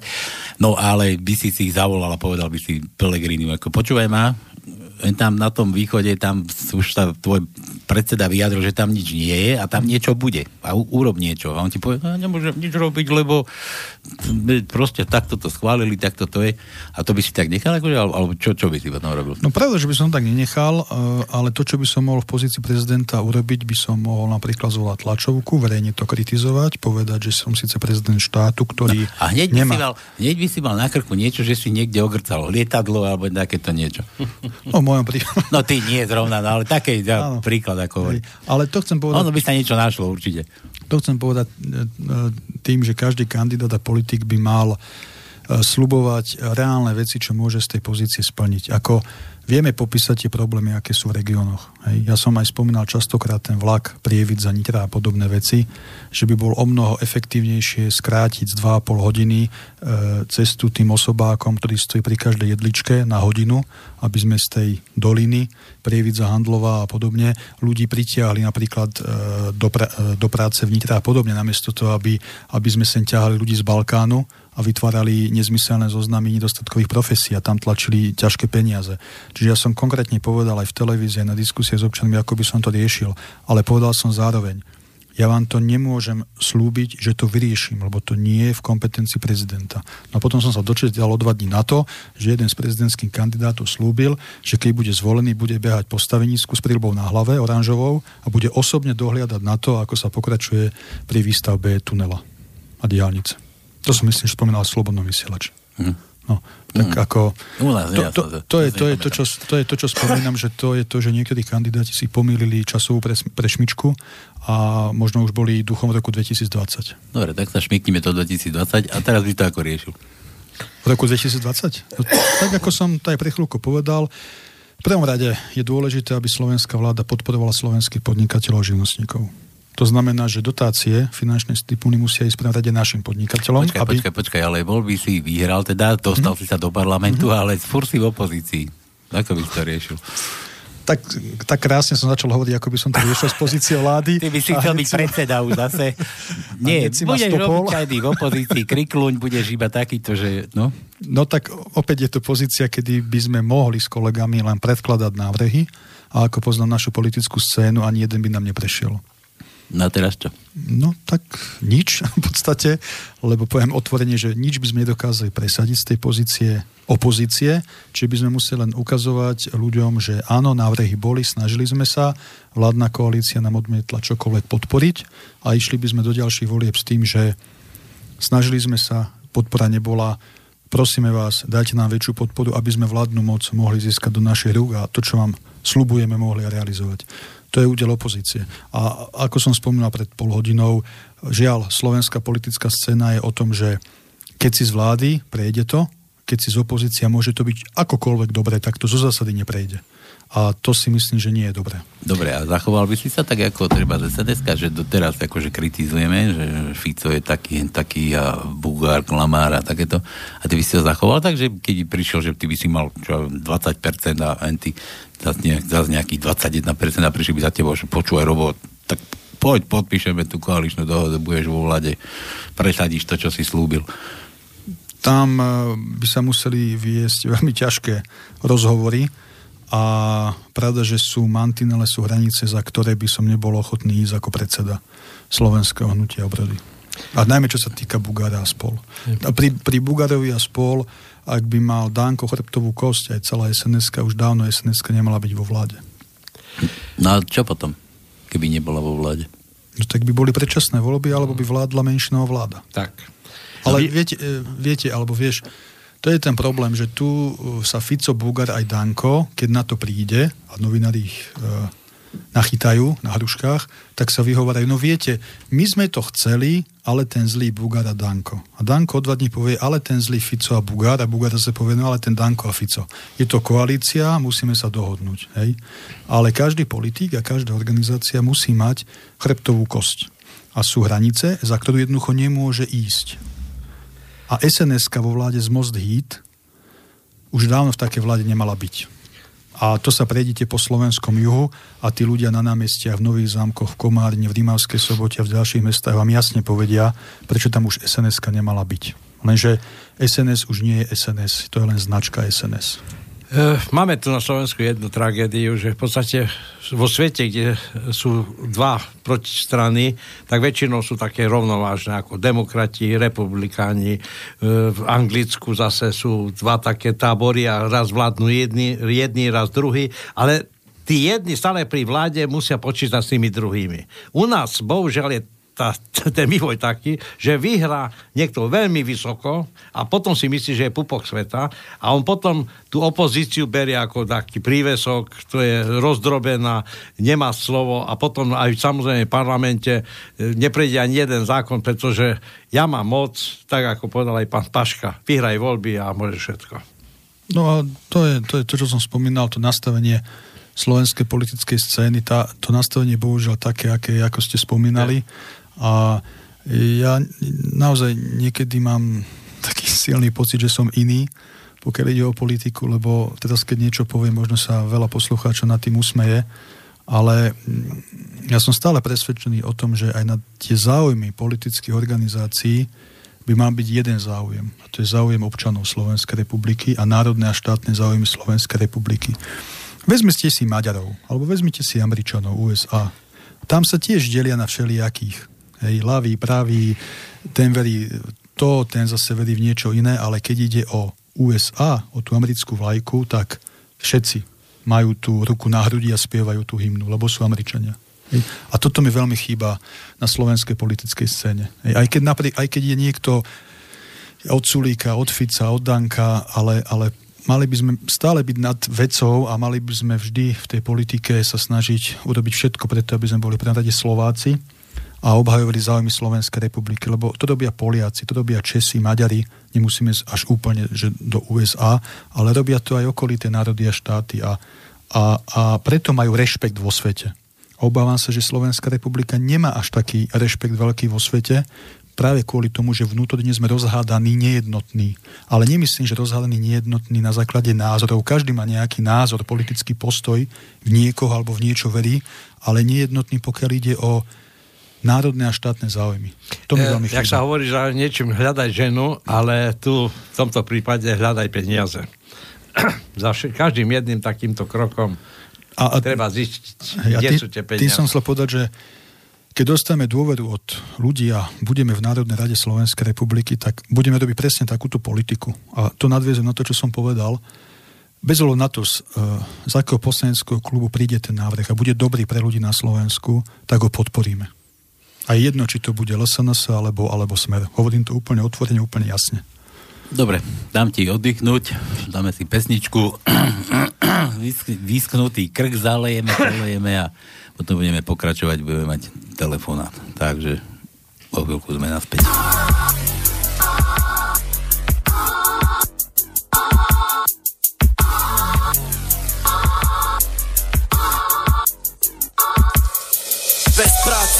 Národ, koho vina, zarmučené duše, koho vina, zubožená krajina, koho vina, tisíce zlodejov, koho vina, bez práce národ, koho vina, zarmutené duše, koho vina, zubožená krajina, koho vina, tisíce zlodejov, koho vina, koho je to vina, že skrachovala firma, oklamala ľudí a zanechala dlhy, koho je to nápad, 10 rokov prázdnin, dám si zmeniť občanstvo a potom sa nezblázim, koho bola práca predať celý štát, neznám tu diktuje, kadejaký smrad, to má v tom palce, že krajina padá, firmy, úrady, milovaná vláda, podvody, rozkoly, hádka, škrepky, v prdeli sú z toho boží detky, pán Boh nás miluje, žijeme v biede, vláda epocha. No, čúvam ťa. No, po, pozdravujem vás. Som akože v tomto, či máte prestávku? Nie, vo, vo vysielaní, dobre vieš, že slobodnom ja, vysielači si vždy naživo furt. Bez toho, aby som skúmal, kto si, čo chceš a či budeš nadávať, no, alebo... To je, dobre, to je jasné. Aj, no ale daj rýchlo, lebo sme chceli ešte volať. No, no, pozdravujem pána Šveca, jasné, že tie voľby dopadli. A ja som smutný z toho, že na Orave zvlášť to tak dopadlo, ako to ako to tam volili, že pani, tú pani Čaputovú. No, dobre, oni volili, asi videli peknú, no akože teda peknú, ja neviem, či je pekná, to podľa mňa nie, no ale, no taká, no, ale volili asi, dali na misis, hej, nedali na to, čo má v tej hlave a kto ju riadi, ale dali na misis, hej, čiže pekná, tu voľme, to už tak bolo, tej playboyov aj aj tohoto tam volili toho uh, Mikloša, kedy si takisto. to je jedno. Idem dať otázku na pána Šveca. Uh, ja, ja som volil Harabina ináč, dobre, sorry, ale no, je to tiež po, akože pronárodný, ale... Máš vlastné právo, vlastnú no, no, hlavu, no, no tak vlastné, ja, sa ja neomlúvaj. Kola voliť už nejdem. Chcem sa vás pýtať, pán Švec. Idete vol, voliť do druhého kola a ak idete, tak koho? To je tá otázka na telo. Akože, ozaj. Ďakujem, budem počúvať. Čaute, nech sa darí. Čau. Ďakujem veľmi pekne za túto otázku. Čakal som, že táto otázka padne a poviem otvorene, ako, ako hodnotím to, čo je pred nami budúcu sobotu. Čaputová Ševčovič. To, Čap, Čapčovič. To hľadanie odpovede na túto otázku je to isté, ako hľadanie odpovede na otázku, či kokain alebo heroín. Jednoducho celé zle. Obávam sa, že tu aj neexistuje menšie zlo Kdeže, to, máme je, po probléme. Žiadne menšie zlo. Konečne nebudeme voliť menšie zlo. To je, to, je, to je podľa mňa ten hlavný odkaz prvého kola. V druhom kole neexistuje menšie zlo. Je to zlo rozdelené na dve časti. Jedna časť sa volá Čaputová, jedna časť sa volá Ševčovič. A tak ako býva u mňa zvykom, pán poslucháč, nenahnevajte sa na mňa, ja do budúcej soboty verejne, verejne poviem, ako využijem svoje volebné právo, ale dnes to ešte nebude ešte vás poprosím o pár dní, aby som veľmi dobre zvážil, aké vyhlásenie k tomuto dám, ale určite pôjdem voliť. Ja som myslel, že ešte sa rozhodne, že ako tráviš ten príjemný víkend. Ale ja verím tomu, že pán poslucháč, že ostatní... Počkaj, to ako ešte nie si rozhodnutý? Či čo? E, ja som rozhodnutý, že nebudem voliť zlo, ale voliť pôjdem a ako naložím so svojím volebným právom tú budúcu sobotu, o tom budem... To rozdriapeš to, čo, čo O tom budem, budem, ešte, budem ešte poslucháčov, čitateľov informovať verejne, ale verím tomu, že poslucháči a ďalší poslucháči vedia, že je to veľmi ťažká otázka pre vlastenca, pre človeka, ktorému záleží na Slovensku, ale v tejto chvíli táto odpoveď. Mm-hmm. No dobre, e, mám tu ešte jedného poslucháča, ktorému zavoláme, lebo zase teď som samozrejme som tam musel sa tu vrípať, tak tu máš ešte chvíľku oddychuj, dám ti ešte jednu pesničku a pustíme takú poslucháča.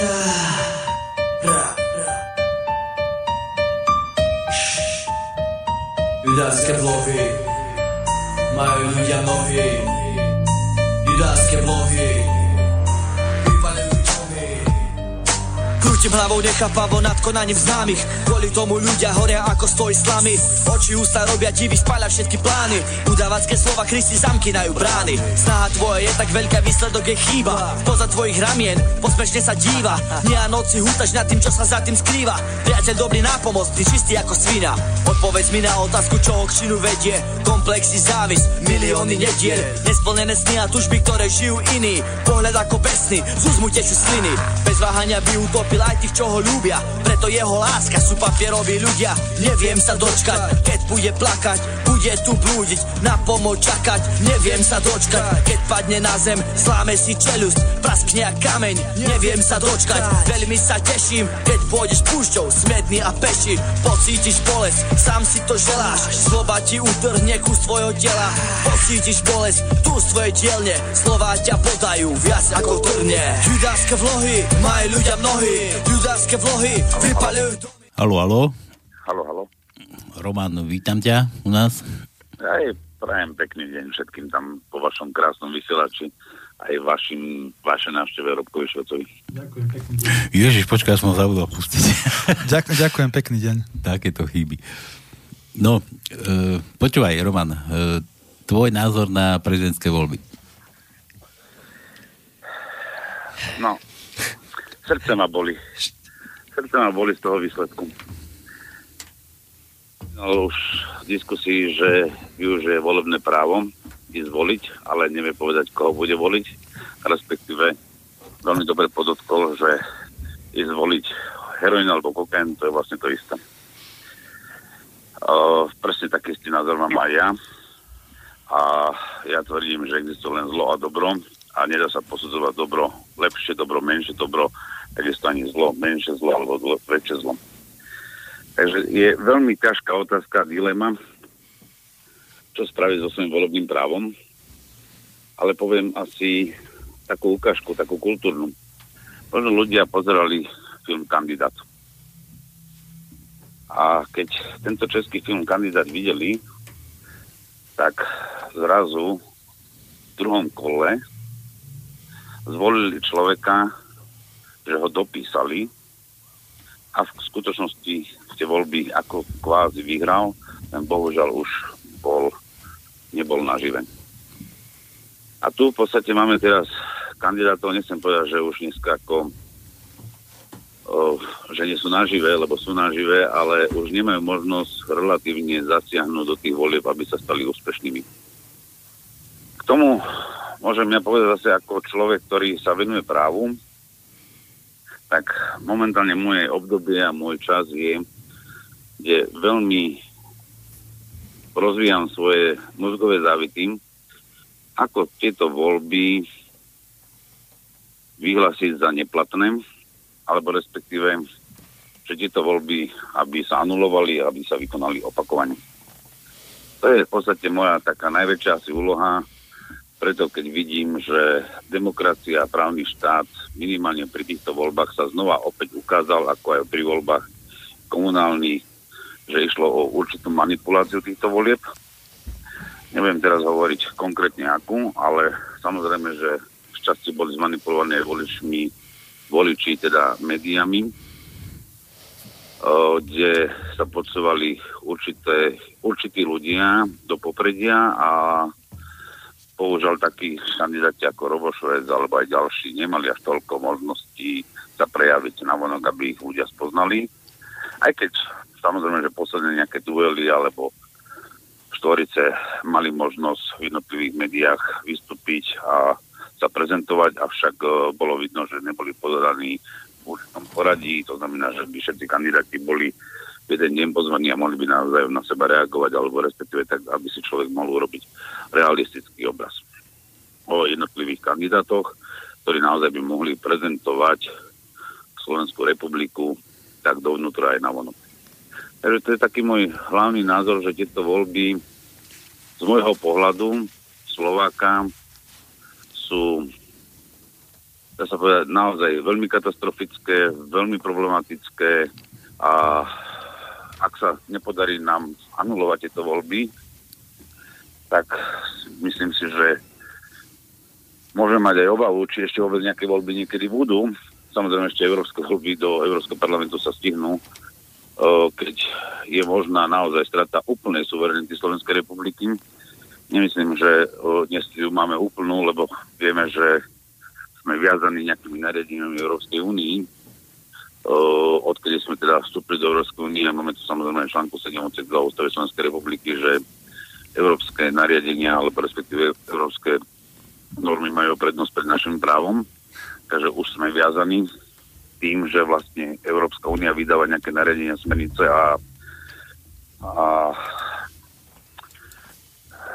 iné formy, ktoré sú odporúčacie ale tie nariadenia jednoducho majú prednosť pred našimi zákonmi a tým pádom vlastne žijeme v nejakej diktáte, ako sme si hovorili, poviem príklad, keď sme boli v Československej federácii, že v podstate bol nejaký praský centralizmus. Dnes Slováci koľko razy hovoria, že je to bratislavský centralizmus, ale my tu máme dneska centralizmus zo zahraničia, ktorý funguje pre zahraničné záujmy, nie pre Slovákov, čo vidíme dneska aj na odraze hospodárskej spoločnosti v Slovenskej republike, kde sú záujmy skôr aj globálnych spoločností, ktoré sa u nás usadili, ako sú automobilky a využívajú vlastnú pracovnú silu Slovákov, respektíve ju zneužívajú.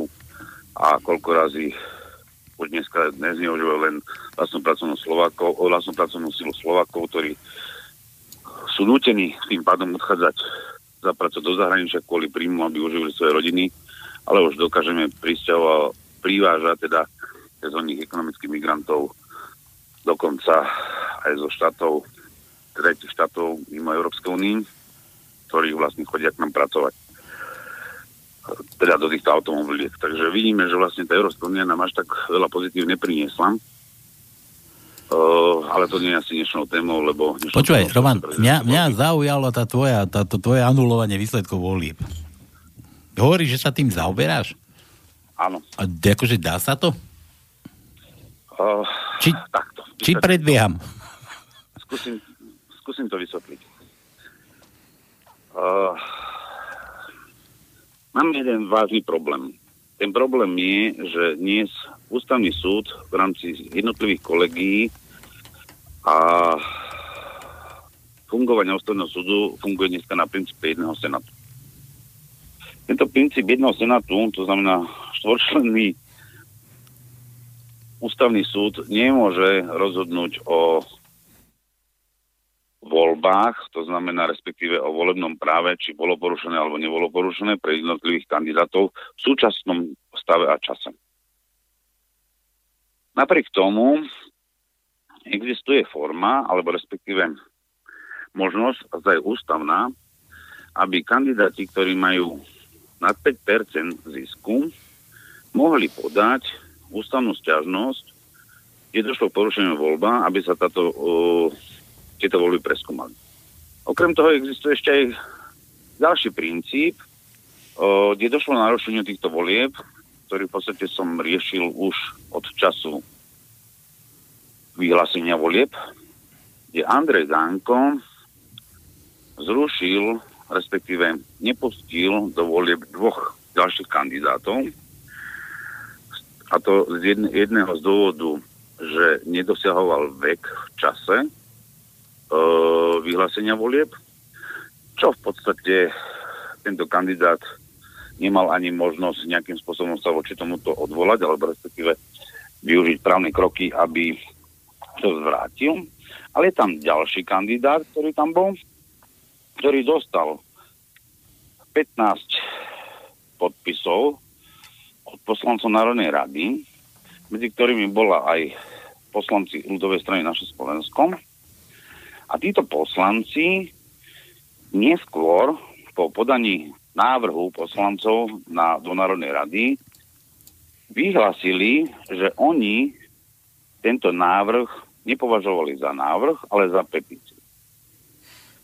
Petíciu občiansku, to znamená, že sa má vyzerať 15 tisíc kandidátov. A zoberme si teraz ten vzor, že ústavný súd, samozrejme, že táto sťažnosť už je podaná, ale bude ešte doplňovaná, lebo je tam ešte lehota do 7. apríla odkedy teda rozhodol najvyšší súd, sú tam dva mesiace pre ústavnú stiažnosť. A táto ústavná stiažnosť, keď bude podaná, o nej môže rozhodovať dokonca aj tento senát. Ak tento senát môže o nej rozhodovať, tak je otázka práve pre tých ostatných piatich, to je v podstate uh, Harabin, Kotleba a Hrušovský. Uh, ne Hrušovský, jak sa volá? Už som sa zlakol nehrušovský, o, o, ako sa volal kandidát, ktorý skončil s 5,7%, neviem. Dobre, Mikloško. No, Mikloško. Mikloško. Mikloško. Títo, títo kandidáti, podstate, ktorí majú nad 5%, môžu momentálne urobiť také podanie, že by navrhli predbežné opatrenie, aby sa nekonalo druhé kolo, návrh, o čom by ústavný súd mohol rozhodovať, z dôvodu, že je podaná táto ústavná stiažnosť ktorú teraz, o ktorej som povedal, že vlastne bol vylúčený jeden z kandidátov na prezidenta.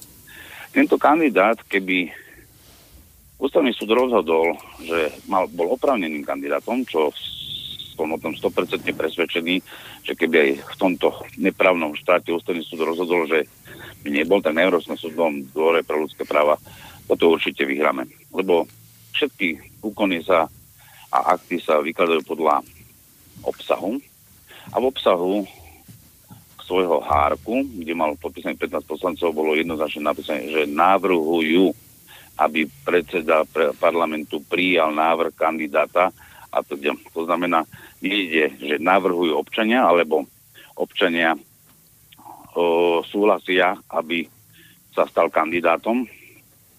Takže v podstate ide o návrh poslancov. A keď je to návrh poslancom, tak je to splnenie ústavného práva a zákona o voľbách na prezidenta, aby takýto kandidát bol prijatý. Avšak je záležajúce, prečo práve LSNS a ich poslanci práve odmietli tohto kandidáta a urobili z neho dokonca ešte media podvodníka.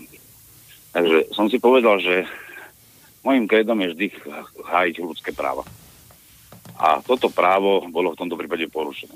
Ja netvrdím, že by som bol voličom tohto kandidáta, ale pohľadu človeka, ktorý má povolanie alebo povolanie právnika, tak toto povolanie musí využiť zo zborného hľadiska pre každého, kde sa porušuje nejaké právo. A toto právo chcem napraviť. Takže to je dôvod, prečo ešte tieto voľby by ste mohli zmeniť. Avšak nikto o tom mediálne nevie, lebo médiá o toto záujem nemajú, lebo by sa bali, že čo by sa dialo. Samozrejme, že tie liberálne sily budú robiť všetko preto, aby sa takéto niečo nestalo. Budú sa ďalej snažiť, aby ústavný súd bol nefunkčný. A je otázka času, že kedy ten ústavný súd vôbec bude môcť byť funkčný. A to je otázka, ako bude funkčný, keby náhodou to predbežné opatrenie nikto z týchto kandidátov nepodal. Ja dúfam, že ho podám. No počkaj, ty dúfaš, že ho podáš, tak povedz na rovinu. Podáš Ja, alebo nie, nepodáš? Ja, ja, ja podávam ústavnú stiažnosť, ale návrh na predbežné opatrenie, aby sa nevykonali voľby o, druhého kola. To neviem, či ten ústavný súd by to dokázal stihnúť. Mhm. Lebo zase predbežné opatrenie musí rozhodnúť do 30 dní. Vieme, že voľby sú pomaličky za týždeň. Takže je to možné, že to, to by neprešlo, ale napriek tomu, ale napriek tomu je možné, o, že do budúcnosti, ak by sa priznalo právo tomuto kandidátovi, mohol by byť dodatočne daný podnet na zrušenie týchto volieb, alebo respektíve opakovanie týchto volieb. Aj keď síce nie je to také úplne jednoznačné v tom zákone, ale robím všetko preto, aby teda tomu došlo. Verím tomu, že teda ešte nejakí kandidáti aj podajú aj z iných dôvodov podnety, aby tieto voľby sa anulovali, lebo možno 50% ľudí na Slovensku vie, že tá manipulácia s týmito voľbami naozaj bola. A samozrejme ťažko sa niekedy preukazujú niektoré tieto veci, ale minimálne v tej domnienke, ako to skončilo, je to dosť evidentné, lebo pred, podobne skončili aj primátorské voľby, vytvorilo sa nejaké zaslušné Slovensko, kde sa predstavili určití primátori, primátori v Bratislave, v Nitre, v Žiline a v Kožiciach, všetci sa stali primátormi. Predstavila sa pani Čaputová, pomaličky sa stala prezidentkou. Takže tuto vidíme, že vlastne tá manipulácia tu existuje. Dobre vieme, že za všetkými voľbami stojí určitý jeden veľmi silný sponzor, volá sa ESET a ESET je spoločnosť, ktorá pracuje v IT technológiách a je možné, že takáto manipulácia mohla byť aj na takejto forme. Nechcem to o, posudzovať, že to tak bolo, ale je to možné. Mm. No a vráťme sa ešte k tomu podaniu. E, potom to vidíš, že by mohlo to teda prejsť, alebo to ozaj to len zostane v takej rovine teoretickej? Zatiaľ musíme to vždy brať, že je to v teoretickej rovine. O, praktická rovina je vždy v podstate vtedy, až keď máme nejaké uznesenie alebo rozhodnutie alebo nález ústavného súdu v ruke. No dobré, a medializovať to bude škade potom. Keď hovoríš, že médiá to nebudú O- pretlačať. Medializovať sa to bude určite, že to bude podané a samozrejme, že ak budú nejaké prítehy v tomto konaní, čo budú, predpokladám, tak samozrejme, že sa to bude medializovať teda cez alternatívne médiá, lebo tieto liberálne médiá hlavného prúdu nás určite do toho nepustia. Hm. Takže zase len hlavou proti múru? Ja nemôžem povedať, že to je hlavou proti múru, je to v podstate krok e, dopredu, alebo aj za, ďalšie kroky dopredu, lebo proste my musíme dosiahnuť, aby naozaj Slovenská republika bola právnym štátom a nie štátom bezprávia, chaosu a špekulácií určitých skupín ľudí, finančných skupín, ktoré presadzujú svoje vlastné záujmy. Ty čo na to, Rubo? Počkaj, Roman, ešte ťa preruším. A to by sa akože z voľby vyhlásili za neplatné, alebo by sa ani nekonalo druhé kolo, aby sa išlo od znova? No, hovorím, že to druhé kolo je trošku riziko toho, že vlastne nebude možnosť alebo časová možnosť na vydanie predbežného opatrenia. Keby sa toto podarilo, tak uh, by mohli byť potom voľby anulované kompletne unblock po rozhodnutiu súdu o tej sťažnosti, o ktorej hovorím, že za toho kandidáta budem podávať. Čiže, čiže ani víťaz by nebol, hej, po tomto druhom kole. Potom by nebol víťaz a Kiska by zostal zatiaľ vo funkcii prezidenta. No s Bohom. To je vlastne zase kaluže do blata. Ale stále si môj, stále si ja myslím uh, ten názor medzi Kiskom a Kiskom sukni, ktorý sa tam tlačí, je, že Kiska sukni bude ešte horší ako Kiska v trenkách, ktorý tam teraz je. Lebo Kiska trenkách, ktorý tam teraz je, doteraz mal si tých istých poradcov, ktorý má aj Kiska v sukni budúci, ale Kiska v sukni už má trošku viacej právneho povedomia ako Kiska, ktorý o, konal počas celého obdobia svojho podnikateľského rozpore so zákonom, čo svedčí aj určité ústavné alebo respektíve rozhodnutia Najvyššieho súdu. Dobre, Takže- teraz sa vrátim k Robovi. Robo, ty čo na to hovoríš? Nie som právnik, som politológ a politik. E, Ak toto, čo Román Ruhek spomína, je aktuálne a právne možné, možno by bolo dobre sa nakontaktovať na naozaj dobrého právnika, ktorý aj kandidoval na prezidenta Slovenskej republiky Štefana Hrabina a s ním, s ním dať takúto stiažnosť a takéto podanie na papier a podať to. E, Ale no. ťažko mne sa k tomu niečo, čokoľvek hovorí, lebo nie som právnik. Čo som pred hodinou hovoril, že sa niečo chystá. ja som už to čiže, čiže možno, Roman, neviem, že či si skúšal už so Štefanom Hrabinom komunikovať, ale to by som možno ja k tomu zaujal to stanovisko, že on, on ako právnik by aj vedel možno v týchto veciach sa pohybovať veľmi, veľmi efektívne. Ja by som neriešil teraz do Eteru, s kým to hmm. odkomunikujeme, ako to odkomunikujeme. O, samozrejme, každý, ktorý kandidoval, pozná svoje práva. Myslím si, že aj pán Harabin ich pozná a určite uplatní svoje práva tak, aby to poškodenie, ktoré mal v týchto voľbách, ako aj ty, ale aj iní, tak tie práva si uplatní, on bohužiaľ môže, ty si nedosiahol tých 5%, takže ja verím tomu, že on ich uplatní a keď sa tam stretne viacej týchto ústavných sťažností, ktoré budú viac menej aj demokraticko právne na seba nadvezovať štáte, kde teda ústava hovorí, že sme demokraticky právny zrchovaný štát, tak uh, tá skutočnosť by sa mohla do budúcnosti aj naplniť, čo by nebol ani precedensom, lebo toto podobné už sa udialo aj v Čechách, takže kde sa opakovali voľby, takže myslím si, že nie je to len do vetra, ale je to v podstate naozaj snaha o to, aby nastala spravodlivosť v tom, že naozaj keby tie voľby boli aj s týmto ďalším kandidátom, tak to prerozdelenie hlasov by bolo zase iné, lebo nemôžem povedať, že ten kandidát by nezískal žiadny hlas.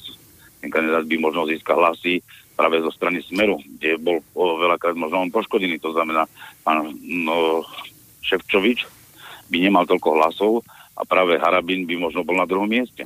Ale to je polemické, takže nemôžem to tvrdiť, ale je to dôvod na to, že vlastne potom tieto voľby nemohli byť. Takže z právneho hľadiska zatiaľ ja si môžem úspešne povedať, že moje podania na správne súdy a v takýchto konaniach, lebo toto je správne konanie takisto, o, moja úspešnosť je 99%. Mm-hmm. O, veľakrát sa podľa toho menili zákony, kde dneska hovoria zákonodárcovia alebo vo vlade, no, už ten zákon nie je potrebný, ako bola napríklad daňová licencia, daňová zabezpeka, ale avšak bohužiaľ skutočnosť je iný, lebo sú rozhodnutia, ktoré sa mi podávali na súd o sťažnosti proti rozhodnutiam orgánov štátnej správy a súdy nám dali záplavu v niektorých prípadoch, v niektorých prípadoch dokonca 8 krát za tú obdobnú vec a kvôli tomu museli meniť zákony. To znamená, nemusel som byť ani v parlamente, ale práve to odbornou činnosťou dokážete napraviť tú krivdu právnu, ktorá sa tu deje voči ľuďom na Slovensku. V tomto prípade e, voči slovenským podnikateľským subjektom, teraz čo som spomenul, ale to aj v iných konaniach, či sú to stavebné konania alebo iné.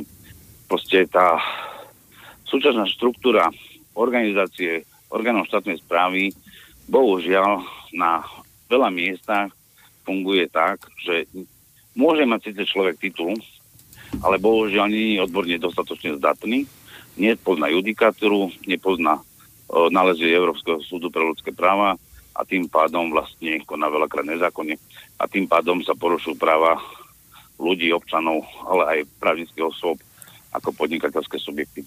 A toto sa snažím vždy a naprávať a meniť a zatiaľ úspešne. Takže verím tomu, že aj tieto voľby sa mi podarí napraviť, neviem v akom časovom úseku, či sa to naozaj teda dotiahne, lebo dobre vieme, že ak dostaneme, musíme vyčerpať najprv všetky právne možnosti na Slovensku, to znamená teraz pre nás je ústavná sťažnosť a následne je to žaloba v prípade neúspetia na ústavnom súde na Európsky súdny dvor pre ľudské práva a to tiež trvá nejaký čas, 2-3 roky, takže bude to zaujímavé, ale musíme zabojovať o Slovensko a nie o to, aby bolo neoliberálne a marxistické, ale aby bolo slovenské a aby slúžilo Slovakom. Dobre, Roman, a nezdržiavame ťa? Náhodou? Nezdržiavate ma, ja som rád, že dokonca tam mám Roba, lebo o, pre mňa Robo je významný chlapec, ktorým poznám sa už x rokov. Obidva máme veľmi obdobné názory na aj históriu, aj na budúcnosť a verím tomu, že ako Európa je treba spájať reálne sily. Samozrejme, že každý môže mať trošku odlišný názor, ale musíme mať jeden spoločný cieľ a to je naozaj ten cieľ spojiť všetky sily tak, aby sme zachránili slovenskú zvrchovanosť, aby sme naozaj poskytili uh, našim občanom alebo spoluobčanom právo na slušný život, právo na spravodlivý život a právo, aby sme mali naozaj, že Slovenská republika bude právnym štátom a nebude nejakou kolóniou niekoho iného. Takže tieto uh, názory máme rovnaké. Ja viem, že spájanie tých pronárodných síl je asi to najťažšie oproti tým liberálom, lebo tí liberáli im ide vyslovene o materiálnu stránku, o finančnú stránku a je vidno, že oni sa veľmi rýchlo vedia dohodnúť, lebo tam je to pozadie ekonomické a urobia si nasadenie rôznych kandidátov, ktorí jeden odstupí v prospech druhého, tretieho, ale v pozadí majú stále jedného šefa. A tuto skore pri tých pronárodných sílach nie sú organizovaní zo zahraničia, ale sú organizovaní vnútorne od srdca. Tie názorové hodnoty niekedy sa nezhodnú a v tom prípade nevieme to spojenie urobiť tak, aby sme naozaj boli ako svetopulkové tri pruty. O, nám sa to jedine podarilo spoločne. Tam patrí veľká vďaka najviac Lukášovi Kopačovi, o, ktorý dokázal zjednotiť naozaj všetkých pronárodne orientovaných ľudí pri protestoch proti kvotám, ktoré nám Európska únia chcela zaviesť v rámci migrácií, kde sme sa vlastne všetci dokázali zomknúť a bolo nás 10 tisíc na námestí. Ak však bohužiaľ jeden subjekt z toho získal body sám pre seba a potom už tá jednota sa začala rozbíjať. To aj Robovie. Robo v podstate, ako aj hovoril v tejto relácii, asi mi daje zapravdu, že on v roku 2016 nemal záujem kandidovať. Mojou snahou bolo zase spojiť všetky subjekty pronárodné, prokresťanské do jednej koalícii ktorá bola už, dá sa povedať, viditeľná pred samotnými voľbami. Ma, volala sa spoločne za Slovenskom. Bohužiaľ nemala úspech, skončila na chvoste, ale tá snaha moja bola reálna a Robot dokonca tam pôsobil, keď nechcel aj sám kandidovať, lebo sme mu tú ponuku tam dávali, aby teda kandidovalo aj členové SHO tak eh, Robo bol dokonca mediátorom medzi mňou a Kotlimom, kde sme sedeli priamo v rodnom meste Roba v Nitre. Prosím? To poznáte. Kamoši zo no, školy. No, no, na, v podstate Robo tam bol mediátorom a vtedy sám povedal, že áno, treba to zjednotiť, spojiť a dokonca aj keď sme odchádzali, tak to vyzeralo, že sme sa teda dohodli, že to tak bude, no bohužiaľ o pár dní to tak nebolo a LSNS sa rozhodlo úplne same a snažilo sa pobrať akorát kandidátov z iných strán, namiesto toho, aby spojili jednotlivé subjekty do tej spoločnej našej koalície, ktorú sme chceli vytvoriť, aby sme chránili Slovensko a v podstate robili pre Slovensko. To... Bohužiaľ, preto sme slabí a rozbití a preto sme aj dneska v týchto prezidentských voľbách zatiaľ porazení. Dve poznámky. To, čo hovorí Román ohľadom roku 2016, to je pravda. A opäť je to len ďalší dôkaz a ďalší svedok toho, že aj ja, aj slovenské hnutie obrady dlhé roky sa snažíme naozaj úprimne spájať tie vlastenecké sily a jedna možno, možno poznámka e, k tým liberálom, k tým vlastencom. V tom má Roman pravdu, že za tými liberálmi je neskutočne veľa peňazí a mediálnej podpory, aj keď na tej vlastenskej scéne to chýba, ale aj tak si myslím, že na to, aby si reprezentanti vlasteneckých síl sadli za jeden stôl a nezáväzne komunikovali medzi sebou, na to nemusí mať v pozadí nikoho ani žiadne milióny. Je to len o ľudskom princípe a prístupe, že budú chcieť. A o tom išlo aj prezidentských voľbách a o to je to smutnejšie, že nemali záujem sa ten stôl sadnúť. Ja som od nich nechcel, aby sa zdali môj prospech. Ja som len chcel, aby sme si sadli a podiskutovali, či je vôbec reálna možnosť ďalej komunikovať, po prípade spolupracovať alebo nie. A neboli schopní ani toho. A to, to je to je to, čo na to má najviac, najviac hnevá, čo ma úprimne, úprimne hnevá, že jednoducho je to tak na tej vlastníckej scéne. No, Robo má pravdu, to je presne to, čo sa deje. Ja viem, že Robo tento, túto výzvu dával cez Slobodný vysielač, ako sledujem Slobodný vysielač. A je pravda to, že niektorým už e, proste vyrastol ten to pierko, že si myslia, že sú už neporaziteľní a že môžu už len oni osobnosti sami rásť. To znamená, že už im nejde o, naozaj o ľudí, ale ide im skorej o tých, to osobné ego. A to je proste naša poražka. My musíme, ak chceme niečo dosiahnuť, prospech ľudí, nie prospech sami seba. To znamená, žia nehaj žiť. Tak uh, musíme naozaj hľadať konsenzus. A ten konsenzus musí byť taký, že keď si sadíme za stôl a podáme si ruky, ako ma to naučilo môj život za 48 rokov, keď som vyrastal, dá sa povedať, v období socializmu, tak uh, slovo robilo chlapa. Ale dnes slovo už ako keby bol Vánok, ktorý v podstate niečo poviem a už môžem si na druhý krát, na druhý deň sa z toho vyspať a hovoriť si niečo iné, ako keby sa to nestalo. Proste to, čo sa dnes deje medzi ľuďmi, je zaražajúce, že ľudia nedokážu už naozaj si stať za svojím slovom, za svojím slubom. To vidíme v celej politike, že sluby sa slubujú a blázni sa radujú. A tak to vždy aj dopadne, takže je to škoda, že, sa nesad, že si nesadli pronárodne orientovaní kandidáti, ktorí aj sa nazývali pronárodne orientovanými kandidátmi a myslím si, že ten výsledok mohol byť úplne iný. Samozrejme, že tam ja nie som politolog, ale už tú politickú scénu sledujem veľmi dlho a už proste politologicky tiež rozmýšľam, e, keby došlo k zjednoteniu a príklad aj jeden hlas by dal druhému, tak ako to urobil Mistrik v prospech Čaputovej, je otázka, e, že či ten človek, volič, by naozaj dal aj tomu druhému, poviem príklad, veľakrát vidím na sociálnych sieťach, že Kotlebovci by nikdy nevolili Harabina, hej. No a dnes napríklad Kotlebovci, ktorí volili Harabina, tak už povedali, že nikdy v živote nebudú voliť Kotlebu, takže sa to zase len kriešťa rozbíja. Ja si myslím, že toto bola zásadná chyba, aby sa takto roztreštili sily a skorej sa mal hľadať ten konsenzus už hneď potom, ako boli v podstate prieskumy sú manipulované, ale ako bolo viac menej jasné, že ako tie výsledky asi predpokladali sa, že ako dopadnú.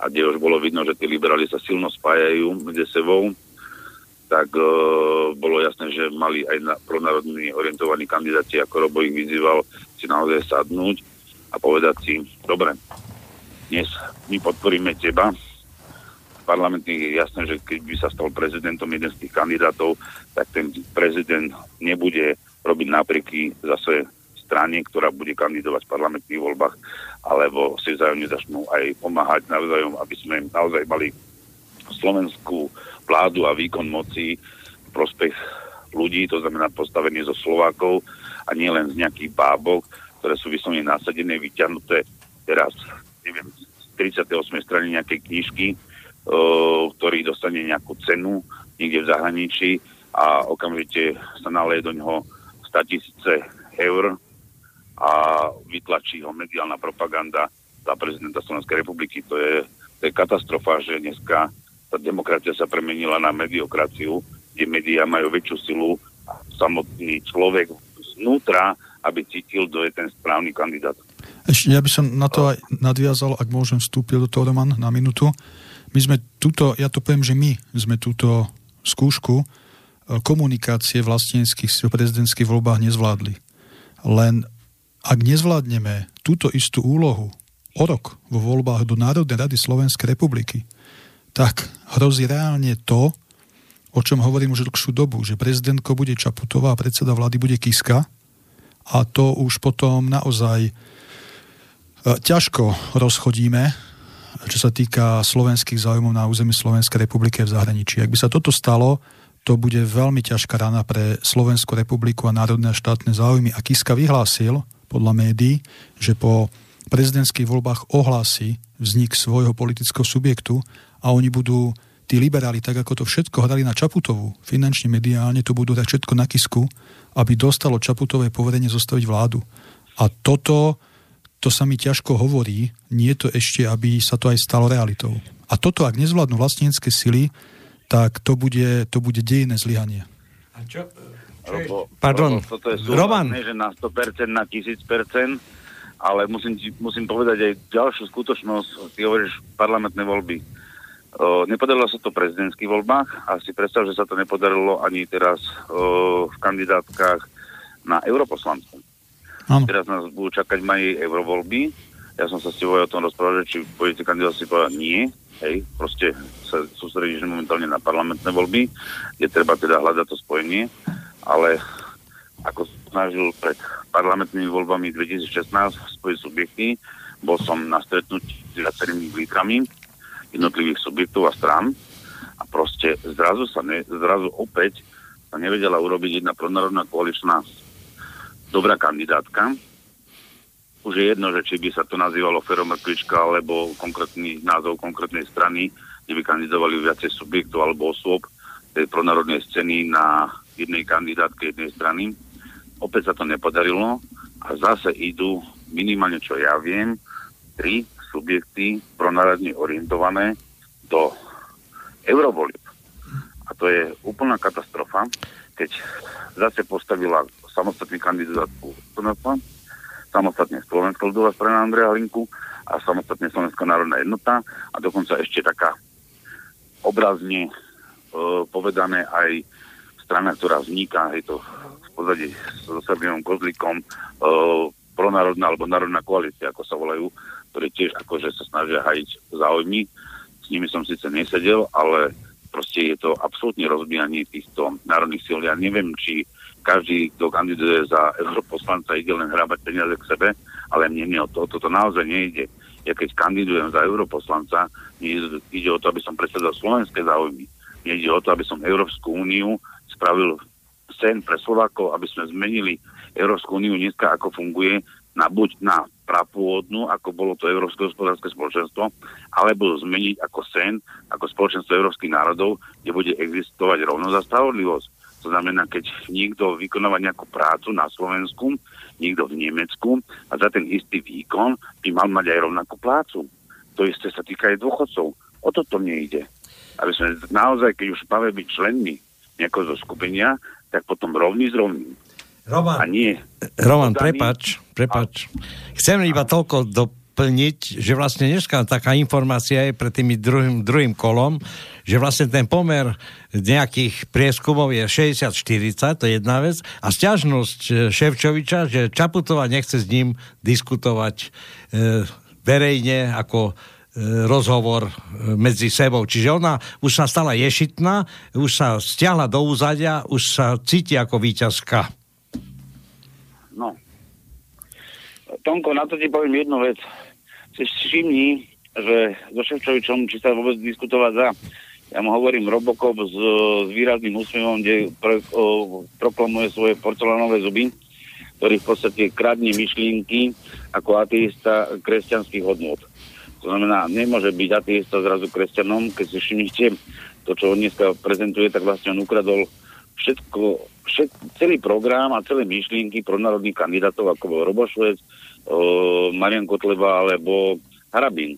Proste oni hovorili o základe rodiny, ako základnom pilieri štátnosti, o tom, že e, naozaj nedovolíme, aby e, sem prichádzali nejakí ekonomickí migranti alebo nelegálni utečenci. A práve on, ako eurokomisár, ešte stihol dokonca pred voľbami Európskeho parlamentu a takisto aj kandidáti Smeru zahlasovať za vytvorenie fondu pre ďalšiu migráciu do Európskej únie. To znamená z tretich štátov. A to v hodnote 10,4 miliardy. Však to je nenormálne, Ono, ja by som čo to... takýto človek dokáže ešte vytvoriť tesne pred voľbami, ktoré majú byť demokratické a už to mali nehať na nových mu do toho, do Romanovi sa ťažko skáča do reči. Ne? Ja, ale ja som už tak z tých, z tých televíznych diskusí tak naučený, že nechať dopovedať a Dneska potom nebuď povedať. slušný, dneska. Dobre. Uh, tak len uh, jednu poznámku k tomu, že v podstate presne o toto liberálom išlo. Aby v tom kole bola Čaputová a Ševčovič. Lebo teraz to hranie sa, že kto z nich vyhrá, to je také hranie sa. To je ako keby vo finále uh, bol príklad, poviem, Kotleba Harabin. Hej? Je to v podstate hodnotovo, je to približne to isté, len, len osobnostne je to inak. Hej, z toho nášho pohľadu. A z ich pohľadu liberálneho je to, je to už len taká hra. A keď tam bude Čaputová alebo Ševčovič, v podstate je to jedno, lebo obi dvaja, obi dvaja sú ich kone a budú robiť tú ich agendu. Len možno Čaputová to hovorí otvorenejšie a Ševčovič sa, ako Roman povedal, posledne dní začína stavať do pozície kresťana, e, pomaly vlastenca, národniara, ale hodnotovo sú to tí istí ľudia. 100% súhlas, presne tak, jak si to povedal, lebo to je v podstate jedno čisté divadlo pre voliča a aj tak to, pozadie majú úplne rovnaké. Úplne rovnaké a najväčší problém ani nie sú tieto dve babky. ale problém tí, čo ich riadia. Oni v skutočnosti nehovoria sami od seba, oni naozaj sa len sa snažia prezentovať ako ľudia, ale v skutočnosti ich vnútorné hodnoty sú len v podstate platení žoldáci, ktorí vlastne majú vyhrať bitku nad národnými silami v našom štáte. A to sa im relatívne už skoro podarilo. Áno, áno, to je tak. A ďalšia vec, um, to, to je moja výčitka voči všetkým tým, ktorí sa dostanú do politiky, majú aj financie, majú aký taký vplyv a hlásia sa k slovenským veciam a k slovenským hodnotám a vždy maximálne podcenia tú mediálnu politiku. A narážam konkrétne na Fica, ešte keď teda sa snaží robiť tú národnú politiku, ešte aj keď sám vládol, e, kedy Smer vládol sám a teda aj reálne robil niečo pokiaľ ide o vlastenstvo a tieto veci, aspoň sa o to snažil, tak vtedy neurobili poriadky s mimovládkami, dokonca ich financovali, neboli schopní robiť poriadok v mediálnej oblasti, neboli schopní zabezpečiť nejaké periodikum alebo nejaké médium, ktoré by písalo, vysielalo proslovenské myšlienky, lebo vždy, keď sa niekto dostane do tej politiky, je vo funkciách a vládne, tak má pocit, že tam bude navždy. A vždy potom na to tá slovenská vec dopláca, že keď odídu z politiky, tak zase zase nás prevalcujú tie, tie liberálne vplyvy a liberálne médiá. A to, to je chyba, ktorá sa nemôže v budúcnosti jednoducho opakovať. A to farizejstvo, a teda sa zase budem Fica kritizovať, ako som pred chvíľkou jemne pochválil, keď ešte na začiatku sa snažil robiť aj tú národnú politiku, alebo aspoň sa tak tváril, tak to farizejstvo Fica, keď vyhlásil boj proti zahraničným mimovládkam, je neskutočné, pretože jeho nominanti vo vláde tým istým mimovládkam dávajú finančné stimuly a dotácie v hodnote niekoľko 100 miliónov eur. A to, to považujem za absolútne farizejstvo a nehoraznosť. No, to je tiež pravda a ja to doplním asi o to, že v podstate to farizejstvo napríklad je aj na tom, že dnes uh, Fico hovorí, že nebudú príjmať istambulský dohovor, uh, že sú proti uh, migračným kvótám, že sú proti rodovej rovnosti, čo vychádza z Istanbulského dohovoru, dohovoru. A keď si zoberete jeho volebný program, ktorý bol 2016 do parlamentných volieb, tak sa smer hlásil k rodovej rovnosti. Takže už tu je vidno tú pariziestvo, že ak zrazu ľudia sú proti niečomu, tak rýchlo zmenia len retoriku, aby sa znova ľúbivými rečami zapačili svojim voličom. A to isté dneska robí aj Marian Kotleba a začína mať pocit, že začína byť systémovou stranou tak, ako je smer. A ja by som ešte povedal jednu poznámku Ševčovičovi a presne to robí aj Ševčovič. V sobotu v noci, keď ste ho počúvali naživo, odrazu začalo hovoriť o tisíc rokoch slovenskej štátnosti, slovenskom jazyku, kresťanstve, priebehu jednej noci absolútne otočil ten slovník, lebo pochopil, že ak chce uspieť, musí získať voličov vlastenecký. Z tých vašich strán. Áno, presne tak. Vás. A bolo to tak očividné, že ja som sa nad tým musel pousmiať. Za brocho si sa musel chytať. Chalani, koniec debate. Je 6 hodín. Si tu pripadám len ako hlášiť hodín. Roman, ja tebe ďakujem.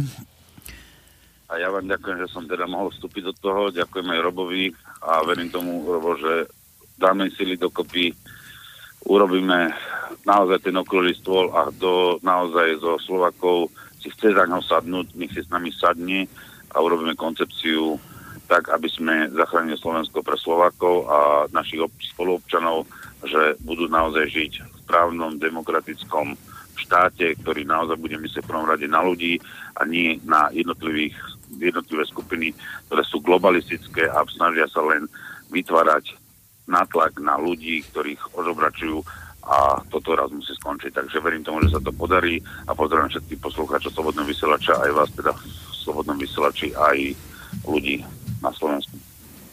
Ďakujem, Ďakujem. ešte raz. Čau. Robo, posledných pár sekúnd. Raz, dva, bolo pár, dobre. V, prv, v prvom rade, ak môžem, by som poďakoval ešte raz mojej rodine za to, že celý čas stála pri mne pokiaľ o prezidentské voľby a kampaň. Ako som povedal spolupracovníkom zo Slovenského hnutia obrody a všetkým vám, ktorí ste mi odozdali svoj hlas v prezidentských voľbách. A chcem vás uistiť, že nevajatám, nebudem vajatať, ideme do vysokej politiky. Ten mandát, ktorý mám z prezidentských volieb, využijem maximálne efektívne na to, aby sme robili naďalej priamu, jasnú, vecnú, nekompromisnú, ale inteligentnú politiku. Normálnu politiku prospech Slovákov a Slovenskej republiky. Ďakujem ti ešte raz. Ďakujem aj ja. S vami sa rozlúčim poslucháči a želám ešte príjemný podvečer. už sa smieva. Čo to tu blízka burka ide? Všetci fotia. No dobre, majte sa krásne a užite si ešte pekný večer. Marcovi dnešný. Táto relácia vznikla za podpory dobrovoľných príspevkov našich poslucháčov. I ty sa k ním môžeš pridať. Viac informácií nájdeš na www.slobodnyvysielac.sk Ďakujeme.